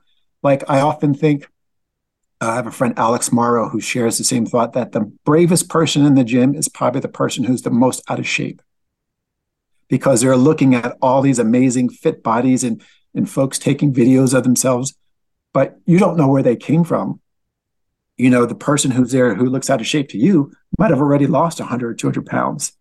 So for them to be there now, they are just super brave to me because they don't look like everybody else. So, um, sorry, my voice is breaking up, but they, um, they are the ones actually that inspire you to motivate you because again, they're back to being consistent. They're there day after day after day. And uh, you know, a few months later, you look at them and think, "Wow, they've made more improvement." And I, I learned a lesson recently. We were uh, a friend of mine. We were in the gym and we noticed this lady and her son's working out every day, and she had made tremendous progress. But we thought, how do we tell her that without being offensive? Like saying, "We're not trying to say anything fresh or anything, but we just want to say, great job." And we decided just to do that. Listen, excuse me, ma'am, can we tell you something? As you know, we're here every day. We say hi. Wonderful. You're doing an awesome job. We just want to say congratulations because you you inspire us to keep us going.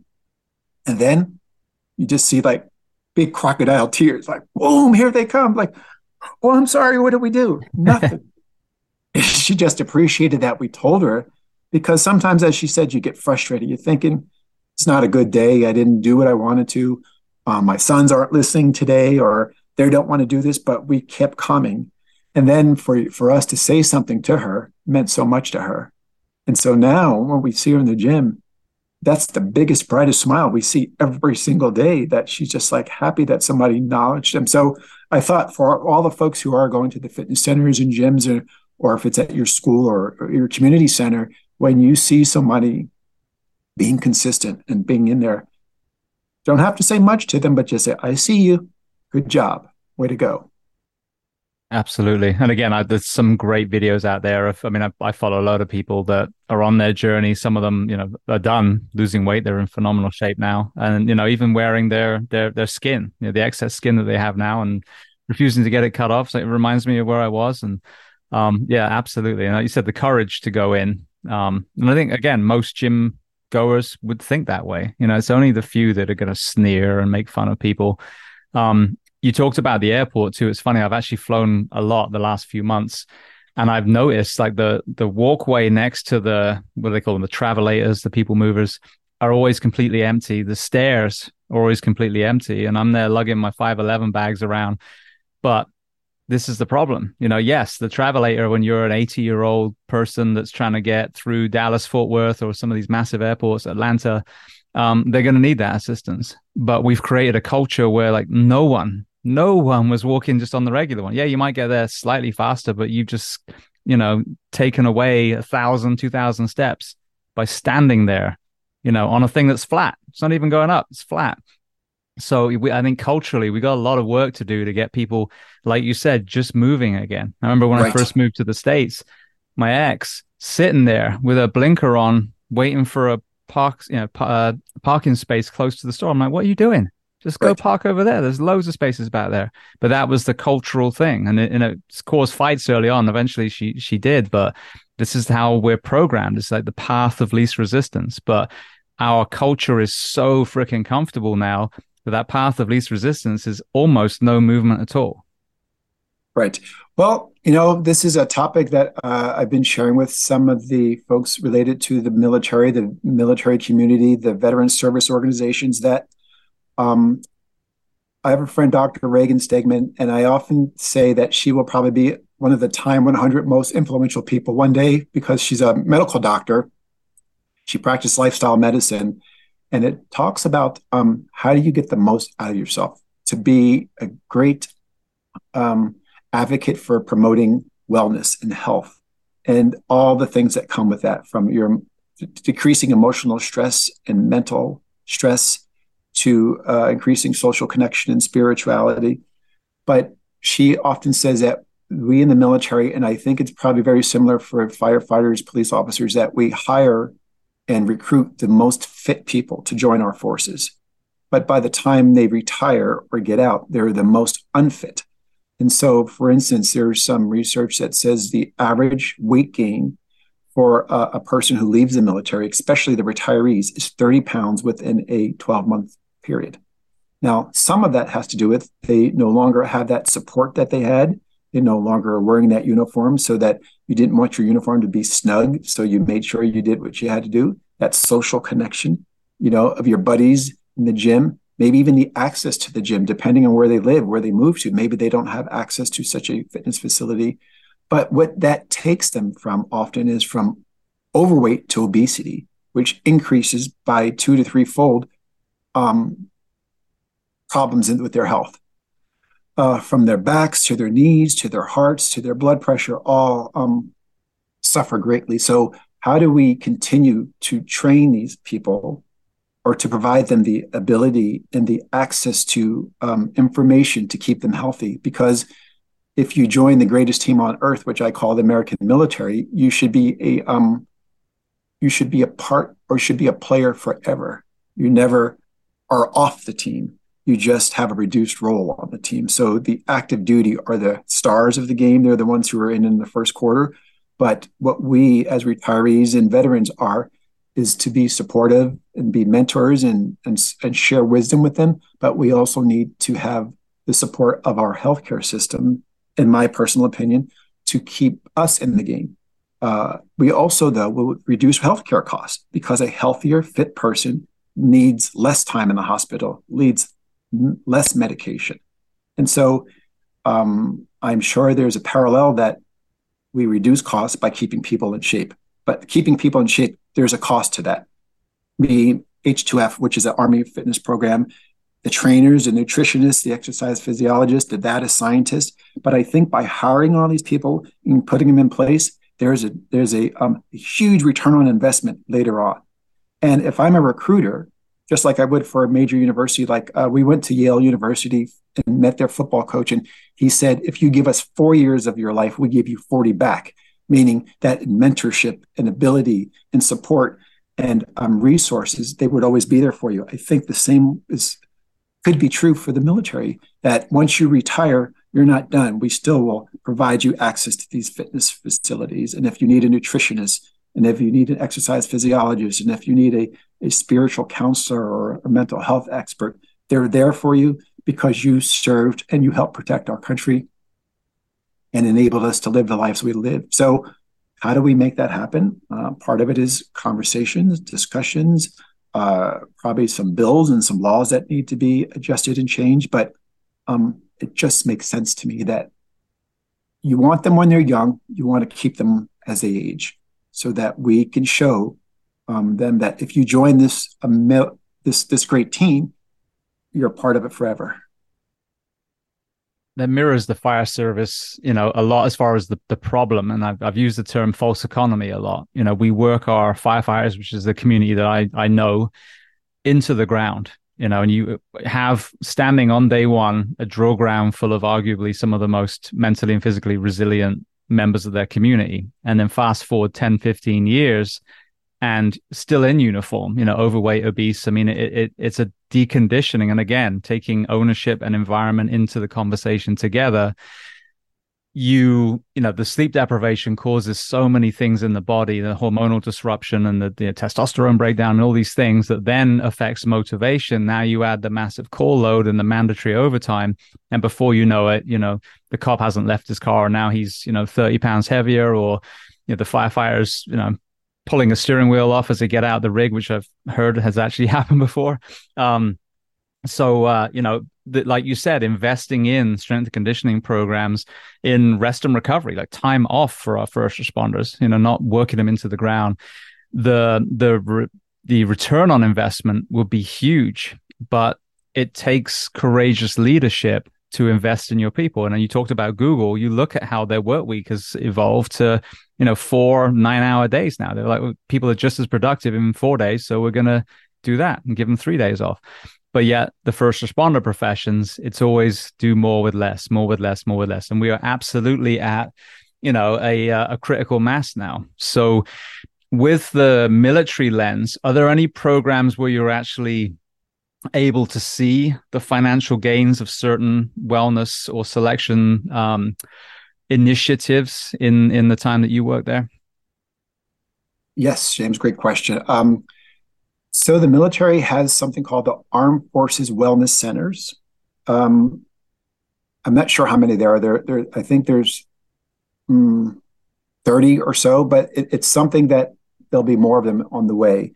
That they are your one-stop shop for evidence-based information related to your your mental, spiritual, uh, physical health, wellness. And so I have a friend, Nicole Leith, who works there. She's one of the directors, and she's a dynamo of promoting the, uh, the services that this place provides for free for those who serve or veterans or retirees. As long as you have access to a military base, uh, you can use these services. And what an important, um, like this is so, so important, especially for families, because um, I don't know how the traditions for military or uh, for police officers and firefighters are, but currently about 80% of those who serve in the military have a military connection, meaning their father, their mother, their brother, their uncle, their cousin served. Uh, another 30%, either their mom or dad or both served. So going back to again the class of 2040, the recruits of 2040 are military kids. Majority of them are military kids now on military installations, who hopefully are getting access to um, space to play, place to run, place uh, to throw a ball, to catch a ball, to swim, to climb, um, because our country is going to need them to become the next level or the next greatest uh, generation. And so, um, fortunately, I, I, have the ear of some pretty um, influential folks who are willing to listen because sometimes, James, I would say it's a little bit difficult without having a, PhD or a scientist and all this. But my my goal is not to embarrass and to say you should have done this or you should have, you should have, you should have. My goal is to be a disruptor in a kind and um, forceful way, though. That here is the re- evidence. I have friends again like Reagan Stegman and Dr. Marianne Keel and uh, Dr. Sharon Bannister, Major General Sharon Bannister, who are the experts, who are the PhDs and physicians who can provide the um, backup that I need with the with the evidence where I'm the mouthpiece and they're the bridge to help educate our our forces and our decision makers um, with information so that we can make smart, intelligent choices. And you know, I know the Air Force is doing better with this. Thanks a lot to Reagan and Dr. Keel, their their leadership in this. Uh, the H2F program, um, Major General John Klein, they're doing amazing work. They're changing lives each and every day. Uh, another friend, Spencer Posey, he's with the um, H2F at the Tomb of the Unknown Guard. Now, these are the most elite of our elite military men and women because of their appearance and because of the mission that they have. Their badge, the Tomb Guard badge, is the second hardest badge to get in the Army. And the only hardest badge or harder badge to get is the astronaut badge. And so their physical fitness, the way they look, their um, stamina is so so important to the performance of their mission. So um, before I forget, let me invite you to come to DC and come and see them so we can introduce you to these folks because they have a great story to tell. And when you see them, you think they're amazing. They look, they all look like posters. But I also think, as uh, speaking to them, um, when you see them, you think, I want to be a part of something like that. You know, it'd be awesome for recruiting purposes to take young men and women who are considering the military for uh, an option, a career option, um, to go see them because they are just their precision and their like these are people from all different parts of the country who who have different accents and different nationalities, and they come together through the training that the uh, military provides for them and that their fellow uh, soldiers provide to them to become a well-oiled machine. To there's not a spoken word. Their commands are timing, flicks of the heels, and um, their personal pride of excellence. So I, I, think that you know when you want to be a part of something so elite like that, seeing that seeing that uh, example is pretty important. Um, I often hear the saying, "It's hard to be what you can't see," and when when people don't get a chance to see people doing well and being excellent and being physically fit. It's hard to imagine it depending on where they're from, but um, the military can provide those examples. And so, yes, getting back to your question, there are there are programs, there are things being done in the military um, to make sure there's a, a, a, program, Champus, that provides all this amazing information, all evidence based. Um, uh, there's a guy, Jay Russell Lederman, aka Crazy Juice. He's just an awesome guy in the Navy that provides uh, amazing data and facts to get you in the best shape possible because we're all not meant to be competitive athletes, but we can get you in the best shape for the military and the services they provide can get you in the best shape that you possibly can be in. And it brings them joy to do it too. You know, you're not paying outrageous prices for trainers and all. They're doing this because they want to make sure that our, our community, the military community, is healthy and fit as best as possible. See, and I think that's the thing about this conversation. There's no downside. If I'm talking about firefighter fitness and wellness, not only are we able to perform, you know, on a fire, on a on an extrication, on a rope rescue, whatever it is, or a wildland fire, but you're also fostering that resilience for that man or woman to then have a healthy retirement. So there's literally no downside. But what I've found is when you present this false economy uh, you know argument and showing them look you're bleeding money on medical retirements and workman's comp and overtimes and lawsuits and all the things that are attached to poor performance. Um, we just need courage. We need someone just like you said and a disruptor has been used on this show many times because i agree with it. Like you know the, the gloves are off and trying to have that middle of road conversation but you've got to have a little aggression as well to slap someone out of the way you've always done it. But investing in our people you know getting those those young fit recruits and keeping them fit you know through the whole way. And like you said it's not about six packs. It's not about you know deadlifting a thousand pounds. It's fostering the best version of yourself. And one might be you know a super tiny person ends up being a phenomenal you know pilot. Another one might be a breacher on a you know on a seal team. Who knows? But we're still trying to get the best version of ourselves. So we spend four or 20 years in, in uniform and then you you end up you know transitioning to another important role in your community and being there as a father and a grandfather or whatever role you play. And as you said having a beautiful lifespan and a wellness span not just simply getting to a numer- numerical point with no real quality of life. You've said it all james. Um, and but you know, there are also lots of folks out there who aren't in the military. Like we can't depend on the government, we can't depend on schools. Sometimes you got to take it amongst yourself and say, "I'm going to do something." So when you mentioned about the parking, so um, I'm president of something called Rolling Thunder Washington D.C. and uh, and Rolling Thunder was the world's biggest uh, one day event. It's still the biggest military gathering where military men and women and, and supporters and participants come to D.C on Memorial Day weekend, and they ride their bikes to um, remember our prisoners of war missing in action and their families. And we would have up to a million people um, who come to this. And so I had the opportunity to talk to literally thousands of veterans about various topics. And the one that I've been focused on recently has been about their health because I've seen um, how within three to five years, a person who is upright on their bike can no longer have the strength to hold that bike. So now they go from a two wheeler to a trike, but they're still there.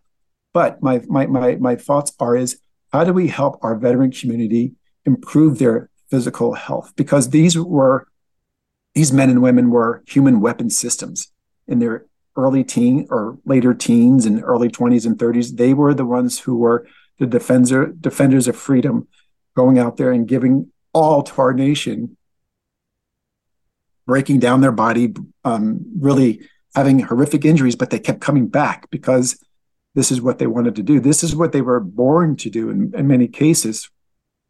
But now we need to help them understand that the next mission in life is possibly being that grandma or grandpa who walks your your grandson or granddaughter down the aisle. Or there's a commercial here in Northern Virginia I've seen a few times where grandpa's too tired to throw the ball. You know, like there's oh grandpa, he can't get up, he's tired. Well, how about if you become that grandpa or grandma where you could go kick the soccer ball? Now, we're not asking you to play in a match, just a few kicks, just a few catches. But also, if you're able to do that, you probably have the stamina and the strength now to go to that concert where your grandson, granddaughter, or niece or nephew is playing because you feel confident and strong to walk to that stair to that to that arena. Um, because a lot of times people are like, oh, I'm so tired. Well, how about if we increase your ability to walk a few more steps every day?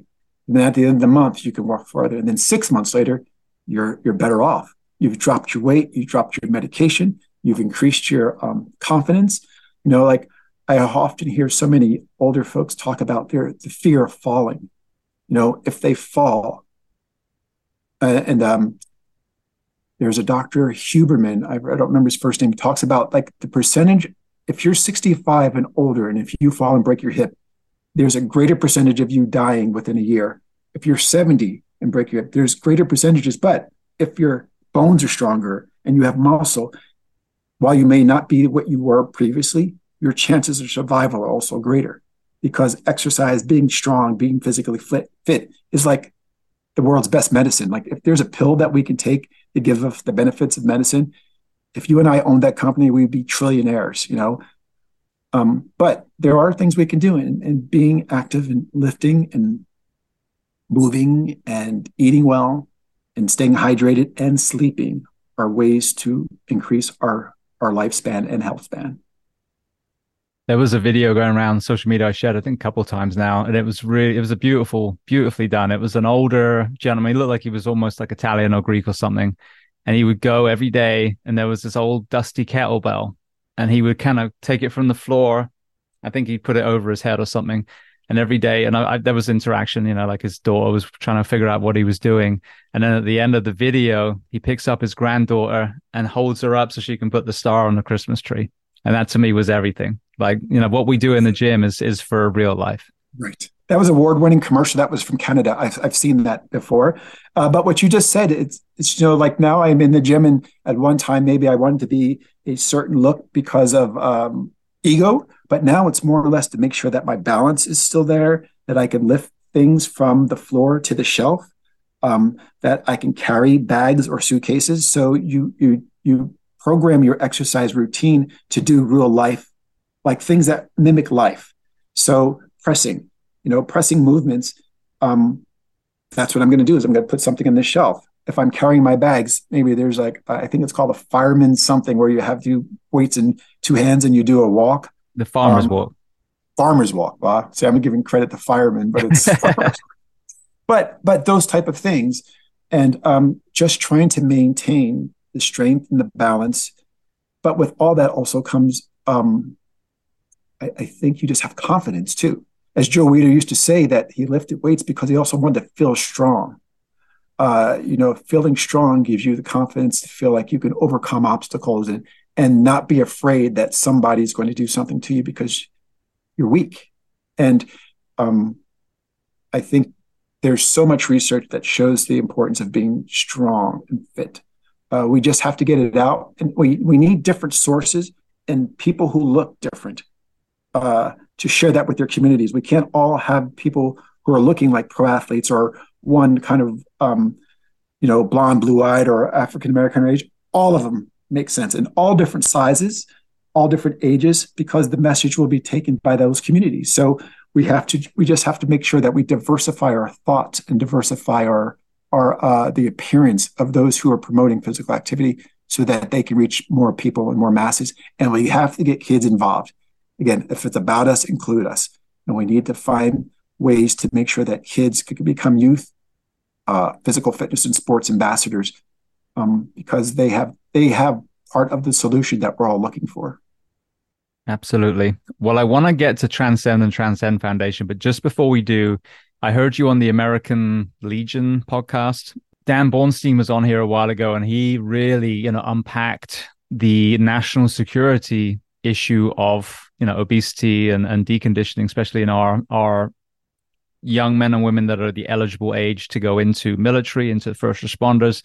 So talk to me about the statistics of of how many people are in the age group that we'd normally recruit from and how many actually qualify physically for service.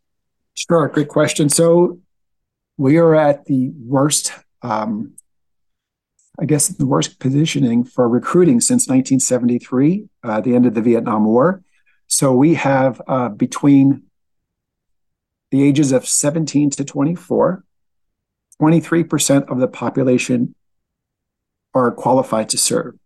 Out of that 23%, 12% go to university, are employed, uh, have no interest in the military. The other 11%, um, they would be good candidates. But out of that 11%, only 9% actually really want to go into the military. Now, some of this has to do with those of us who are veterans. Um, after with withdrawal of Afghanistan, due to some of the benefits, you know, the struggles that we have to get military benefits, um, some of the things that they've seen their family members go through, like missing birthdays and holidays and important uh, anniversaries, that they suggest to their family members or their, their younger family members, maybe the military life is not for you. So we're fighting that as well. But the other part is, you know, when you see war, like we were able to see war at like almost unfiltered because of our social media. You know, when you see what's going on in Israel and Palestine, and that you hear that our troops have been sent over and that some of them have experienced, you know, where missiles have hit certain things and some of them have been injured or um, there's potential to be injured. Do you want to put your life on the line for that? And and for many parents, some of them say, especially if it's not fighting for America, they don't they don't want their child to be I guess, um, a statistic or die. And I understand that as a parent myself, I understand that. But somebody, we always need people to serve our country to defend what we have. So, how do we help that? And I guess education is the key. Maybe having town halls or open where, where uh, we can help the recruiters by maybe getting a number of parents together where we can go to a base and have them on a bus and show them the lifestyle that's on these bases and maybe having a, a, a conference or a forum where we speak about real military life with folks who have no idea because it's about 0.5% currently serving. So during World War II, let's just say 14 to 20% of the population served, meaning if it wasn't someone in your family, it was the postman, the milkman, the banker, somebody was connected to the military. And if they weren't connected by serving, they were either part of the industry that was building the tanks and the ships and the, the guns. And so there was just a, a national call to action. Well, now for our last conflicts and wars, most people aren't involved. And it's the same families over and over. And it's the same men and women with multiple deployments, seven, eight, 10, 12 deployments. So the cost is this great cost is not spread amongst the country equally. It's a small min- minority of people having the majority of the of the weight on their backs serving our country. So how do we educate those who don't know about the military uh, on about the military and that while this is a part because believe the, the, the mission of the military is to prevent war to not have war but when the time comes and the commander in chief says you have to go that is our job is to protect our country. And so when folks don't really know much about it fear of the unknown sometimes probably prohibits them and, and gives them thoughts and feelings that are, are, are real in their head, but maybe with a little bit of um, education, knowledge, and um, I guess having the ability to talk to real airmen and soldiers and guardians and sailors might be helpful as well. Now, everybody's not meant to serve, but you can serve different ways. And uh, serving by maybe if you have a company and once a soldier or airman gets out, maybe you can provide them job training maybe you can provide them an opportunity to work in your company because these men and women come with amazing leadership skills and discipline, hard work, um, great ability to communicate, have diversity of thought, diversity of friends, diversity of diversity is just the key of all this. But I, I do think that you know, just because you don't serve one way doesn't mean you can't serve another. Just saying thank you for your service is important uh, showing up for parades when the American Legion or the VFW walks by, standing up and clapping for them if you can. You know, um, I often think sometimes when you you you see a, a, veteran, when you say thank you for your service, they get a bit. I, I think sometimes they get a bit embarrassed because they're not looking for a fanfare. But boy, does it make a big difference. It makes them feel good for what they did, you know. And so I think it's important to have the attitude of gratitude, um, thanking police officers and firefighters and teachers. And thank you is just a powerful word. It's, it's really magical. Uh, I was in Panera and I was going to offer the police officer. Um, I said, "I got you," and he goes, "Thank you," but they already got it for me. I was just I'm glad to see that other people were thinking it doesn't cost as much to buy a cup of coffee for someone for putting their life on the line for all of us. So just if you can, you know, everybody can't, but if you can, just doing those little bitty things. It happened to me many times. I was in Alaska one time and having a dinner, and I was afraid of the cost because I knew I went a little bit overboard. So I'm thinking, oh, this is going to be a lot of money. So I go to pay, and they said it was already taken care of. They knew you were military. They didn't want any nothing from you. They just wanted to say thank you. And I'm thinking, now you pay it forward, you know. So I try to do that from time to time. You know, if I see people or veterans who, you know, wear the cap and uh, I'll just say they're they're good for whatever their cost is. Um, we got them because that's how you pay it forward and show appreciation.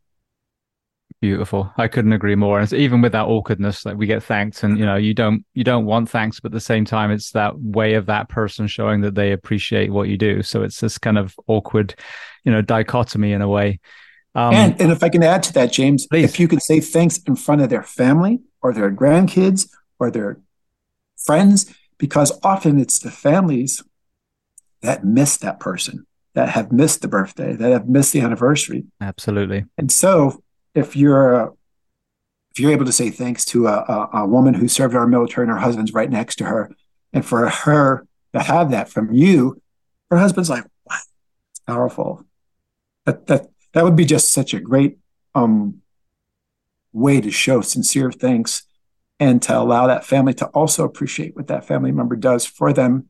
But for that family member or for that service member to say, thank you to you too for supporting me doing this, you know, this difficult and trying job. And again, firefighters, police officers, same thing. You know, just saying thanks, and, and particularly in front of kids and family members, is is a great way to show appreciation. Absolutely. I was just listening to uh, U.S. Air Force. I forget his exact title, but Morley Stone. He um, he worked a lot in the uh, human performance side. I think he was even part of DARPA for a while. But um, I asked him the question. It was a curveball because it was wasn't directly aimed, you know, at what we were talking about that day. But you know, we talk about this hiring crisis at the moment, and it was interesting because it kind of talked about what you said. I think eighty percent of the the military are you know generational, and I said, you know, what do you think is is one of the reasons? Um, and he said twenty years of war, and I was like. How can you argue with that? You know, if if dad, uncle, who you know, sister, mother, whoever it was, didn't just serve, but they were literally deploying over and over and over again. It's like I talk a lot about the fire service at the moment, where these guys are working 56 hours a week, 80 hours with mandatory, where you, you know, 7.30 in the morning, the phone rings, you're about to go home. They're like, no, you've got to stay for another day. That comes at a cost. And so I think now is the time we really kind of envelop our military, our first responders and be like, okay, you've been through hell. How can we start kind of, you know, looking at a slightly different lens and giving you more rest and recovery. And also, I mean, from from a, a civilian looking at the military, you talked about World War II. I just interviewed two Iwo Jima veterans last week, and it was phenomenal. Very different conflict conflict than Afghanistan or Iraq. So, how as a nation can we ensure that we only send our boys and girls away when is absolutely necessary, and we make sure that there isn't a a pull from industries that make a lot of money when we're at war. You know, that balance, I think, is a very important conversation, especially now, as you said, with the information age that we're in. Yeah, I'm not sure. That's way above my pay grade. But my personal feeling is when you have the same folks giving and giving and giving, um, there's some who think that if we had a draft, there probably would be a different thought about sending our men and women to war because then anybody's family member is eligible or a candidate or could be sent. So when there isn't a draft, when there's only those who want to serve, who have signed up to serve, you know, for certain families who have not had military service, and and that's not again, as I said, it's not for everybody. They're not concerned about it as much. Now they con- they're concerned because it's American fellow Americans going, but maybe for their immediate family, they know that nothing is going to affect their family. But when you know that your family member is in harm's way, you just feel different about it. You you follow the news a little bit more. You're a little bit you're a lot more concerned about world politics, and that the um, potential pull of having American military folks get engaged because once that engagement starts, when does it stop? And uh, the same folks who have been serving and who have been giving will continue to have to give. And when does they when do they hit their mental breaking point and their spiritual and their physical breaking point? You can't keep pushing person out there over and over and over and think you're going to get the same result. And that's what I often think about, particularly police or firefighters who have to see horrific car crashes or fires a few times a week. When does that psychological damage say I've hit my my fill? For some, it's it's two years. For some, it's 20. And for some, I'm out within six months because this is not, I didn't call for that part of the job. I wanted to protect and defend. I didn't want to see such horrific things, uh, especially if you're not trained to deal with some of those things that you have to see on a daily basis. And so, um, spreading the spreading wealth in some aspects. If more and more people had to play a part of protecting and serving our country, I think there would be a different way of uh, how people think about the call to fight, call to send our troops in, because now your family member might be a part of that. Your son, your daughter, your father, your mother might be going as well. And um, that's my personal thought. Now, there, there's just lots of research to go through, and um, I just know that people are tired. And those who keep serving, can you imagine you've joined the military and you've retired and we're still at war? Like you've gone the first group in the history of our country to say, I joined at this time, I ended at this time, and we were still at war. And you don't know anything different, especially if you're a um, special force member or someone, or you're a pilot, you're a navigator, you're, you're a maintenance worker where you're always going. It, it, in some aspects, it might be a bit difficult not to be so uh, fired up all the time because that adrenaline, that that hypervigilance gets you through it. And could you imagine after 20 years of that, now you're asked to go sit at a job where you might be, be in a cubicle at a desk, or you might, you know, uh, the person who is the youngest, maybe not the most diplomatic or best skilled or with their kindest words, is the owner, the CEO, the president, and they're saying things to you that without respect or or uh, they lack discipline, and you almost want to. You got some choice words back, but because this is your job and your profession, you don't do it. And, and I think that is a difficult time. Even my wife, when I when I got out, she said sometimes you might have some tough times the adjustment because I was in 26 years and I thought it was it was awesome. It was just some days you really think like, look at the cool things I get to do by serving our country. And if you haven't had that experience, you might not understand the military the way that some of us who have served or firefighters have. But uh, to get back to your question, I think if if we were to equally distribute the um, ability for all of us to have a part of serving our country, and those who we all had a, a role to help protect our country and defend our freedom, I think there'd just be a different thought on how um, we think about sending our men and women to war. I couldn't agree more. And I've never heard it put that way specifically, but I don't need the research. You just sold me on it 100%. And it kind of mirrors uh, Sebastian Junger was on recently again. Um, and he always talks about national service. And he said it doesn't always have to be military. Not everyone out there is going to be a good warfighter, but you know, whatever it is, some sort of volunteerism, some sort of community so that you are investing in your country and you have the gratitude that seems to be missing in some areas at the moment. So, and I, but but the idea that anyone's kids could be sent, I think, was is a great, great uh, cautionary element. And I think uh, Sebastian was talking about. I think it was the Iroquois tribe. They have a a leader for peace and a leader for war, and I love that idea. You know, because if you're kind of a warmonger and you're sending other people's children where's the checks and balances? But if you have someone who's a great diplomat during peacetime, and then God forbid, it's time to be the hammer now. Now you you enact that, and then all those well trained young men and women go do what they got to do. But in the meantime, you do everything in your power to to be you know to use diplomacy and and have it you know uh, a force that's that's uh, um what's the right word? Oh my goodness, I'm blanking now. um, you're dissuading other nations from causing any trouble, but you're also not Team America World Police. That kind of you know middle ground there. But uh, while you were mentioning that, I thought um, some of the best military folks I've seen have been immigrants because they come here understanding what America provides for them. They understand what it has been on the other side, depending on what their country was like. So they come here with the opportunity to have um, the only thing that limits them is themselves. It's their own hard work, their own drive, their own discipline. Because in America, um, I was a congressional liaison and I worked off, I, I would travel with Trent Lott, former senator from Mississippi. And he said, in America, everything is possible. That you really can dream something outrageous and it can happen here.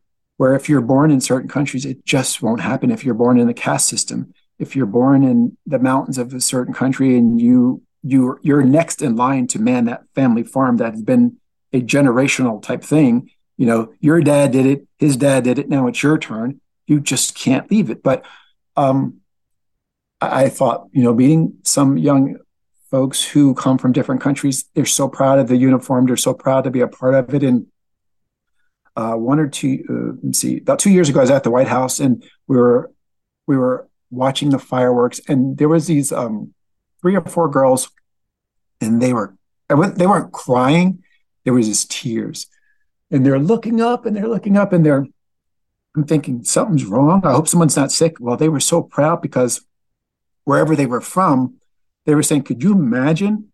You know, we're from country X, that we are at the White House." We're watching fireworks. We have the ability to do this. And who would think that's possible? Mm, I'm thinking that is so cool. I wish more Americans in some aspects would think the same. But you got to be proud of where you're from. Absolutely. Yeah. And I think these conversations, this is the point, is you've also got to have the courage to say, this is a beautiful country. And these are the things that are you know are not going so well let's right, challenge right. this you, you're a patriot when you do take up you know some sort of uh, issue and try and be part of the solution. That's not being un-american it's being american. Oh yeah. It's um chappie james general chappie james he would say you know while we have lots of problems and issues here in america i'll still take her to the dance. And so you just figure it out you know you keep pushing and while there are still lots of hardships and sometimes you think things are going in reverse, I look at kids again on the sport field and in schools, and I'm thinking they got it right. They're not thinking about how tall you are, or what your weight is, or what your color is, or what your can you do X? Can you kick a ball? Can you catch a ball? Are you good in history? Can you sew? Can you cook? If so, come to my tribe, be a part of this. I think it's sometimes it's us, the adults, who sometimes disrupt that purity and that gentle and kindness that a lot of kids often have. And I also think have kids have it tough too because social media is a bear that I didn't have to deal with. That I think sometimes for their social connection and for their mental health, um, it'd be good to turn it off for a while. Absolutely. Well, I want to be mindful of your time, but I want to make sure that we do talk about Transcend and the Transcend Foundation before I let you go. So, how did you come across Ernie, and then how did you ultimately find yourself on the board?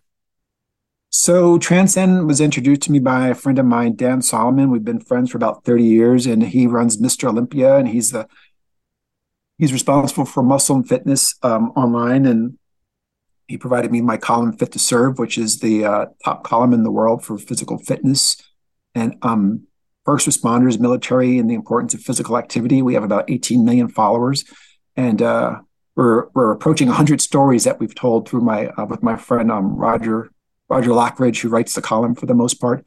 Um, he introduced me to Ernie because Ernie was a military person. Um, uh, mil- he was in the army and um, lived here in Virginia at one time. And he, Ernie was coming up with a company called Transcend, which was providing peptides and uh, blood test work uh, and all these other things that would help optimize the health and fitness of not just military members, but all members. But he had a specific um, drive and specific mission to help those who served our country because since he had gone through hardships, since he had fought for our country, since he also had had some health issues. He understood the importance of providing the services. And, and the key part of this is he provides this through his foundation or him and his wife, Jen, they pay for it out of their own pocket.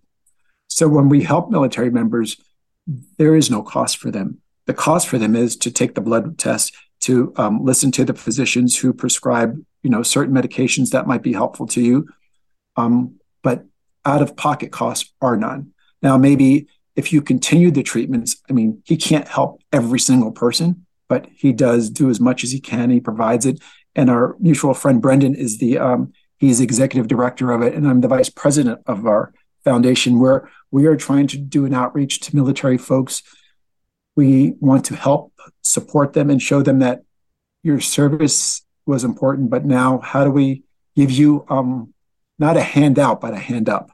You know, you might need a little bit of help right now. You might need help uh, with your hormones. You know, as you know, the stress and the cortisol levels of our men and women who serve, and especially your are in combat zones, is extremely high. So they may have difficulties with um, the hormonal balance.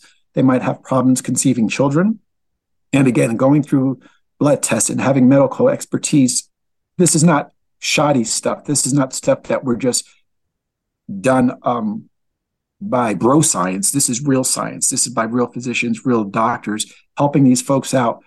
If we can find something that can help you be a better, more mobile, more active, more uh, connected person, then that's our goal is to help you do that. So we do different charities. We raise funds because again, the folks who need help don't have the money often to do this.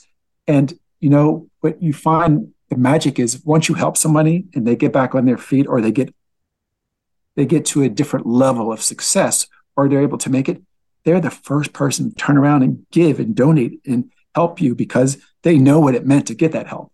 So they want to give back and help support those. And so our goal in 2024 is to not be limited by funds to, to the amount of help and um, support we can give.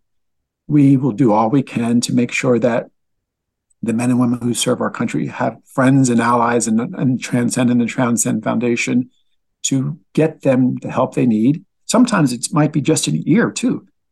We who have gone, who have served, those who have fought in combat, they understand. And sometimes just having somebody who understands and just has um, using these two things instead of this one thing, sometimes just listening is an important thing of getting somebody to the next level and getting them to where they need to be. So it's an awesome organization. We'll be doing more. And often that the thing with Ernie, we have to slow him down because he'll keep trying to say, what else can I do? What else can you do? And same with Brandon. He he will keep searching and finding and you can't help everybody, but we can do the most we can. And then we hope we can inspire and motivate other companies and other organizations to do their part. Because when we all do something, big things can happen. We can't just depend on the same folks to do, you know, everything just like we can't just depend on the VA or our Congress or the president. We, if we all chip in a little bit, we'll make a lot more progress. So, um, salute to those folks at the Transcend Foundation because we got big goals, big hopes, big dreams ahead of us, and we're going to make it happen. When I came across Transcend, which was initially going around the world with Brendan on 7X, um, immediately the penny dropped. And, and every sponsor i got on the show is something that i use and just you know would look someone dead in the eye and say this is this is what you need. And what i'd noticed was a pendulum shift from you know a few years ago a firefighter would go into his doctor and be oh you know your, your testosterone is fine because it was 253 and their scale for the doctor was 250 to 950 oh you're fine. Then you know people start realizing oh this scale is from almost dead 80 year old to you know high school footballer um, a 30 year old firefighter shouldn't be down there. But then you had the predatorial men's clinics popping up everywhere. And then, uh, like you said, the bro science, the kind of, you know, gym, locker room, you know, black uh, underworld stuff as well. And so to me, it was like, okay, well, this is, this is the organization that I think people need to know about, need to go to. And, and the people listening in the first responder professions, sleep deprivation destroys their chemistry, their biochemistry. Now, in an ideal world, we change their shifts, we give them more rest and recovery, and a lot of them are going to have huge results. So, you know, but then on the flip side, um, for some people, it's going to happen very soon. A local department up the street is about to change to the work schedule. It's going to be massively beneficial for them. But a lot of people, it's going to be, you know, years. So in the meantime, okay, who can we send people to? I transitioned out five years ago um, and did my blood work. My testosterone actually has not been bad, and my apparently my growth hormone is really good. Um, I don't know if that means anything, but I'm like, yeah, but I'm still not feeling great, you know. Um, and it's 14 years of getting my ass kicked on shifts. And so I'm on peptides. I'm not on TRT, but I'm on peptides and um, a few other supplements. And it's been amazing. Like my joints have stopped aching as much because it wasn't injury, it was inflammation, my gut biome, mm-hmm. the brain fog. Um, and so this is what's so exciting. You know, Transcend as a company, whether you go through foundation, whether you do it out of pocket, it's military run. You know, you've got this beautiful altruistic arm, and I've seen how much don- uh, Ernie donated just to 7X. It's actually veteran run. It's veteran run because the military doesn't run. You said military run. Oh, I'm sorry. I, I misspoke. Yeah, veteran, I understand. I just want for your listeners so that they can understand that this is not the Department of Defense running this organization. It's it's veterans who are running the organization. Thank you for correcting me. I don't. Sure, I, sure. I wasn't thinking when I was saying that word. Um, you know, so you've got this trustworthy um, organization with a hugely altruistic arm there is no better one. So I'm not doing some QVC sales pitch. I'm using it myself. It's working amazing, and I love the people sure. that work there. Yes, and I, and I also think that uh, I'm having more and more discussions with with those who are active duty because if there is a way, now let's go back. Bro science does have some some validity because I remember years ago when creatine first came out. Uh, I think a lot of folks in the military were concerned about kidney issues and muscle tears and dehydration but the bro science in the gym was showing that traumatic or dramatic increases in strength. And for the people that I personally knew, the only distress they were having was a bit of GI gut. Like sometimes they would take too much creatine or the, the quality of the creatine was lower. So they might have, you know, some issues with diarrhea or something. But um, this was in healthy populations, of course.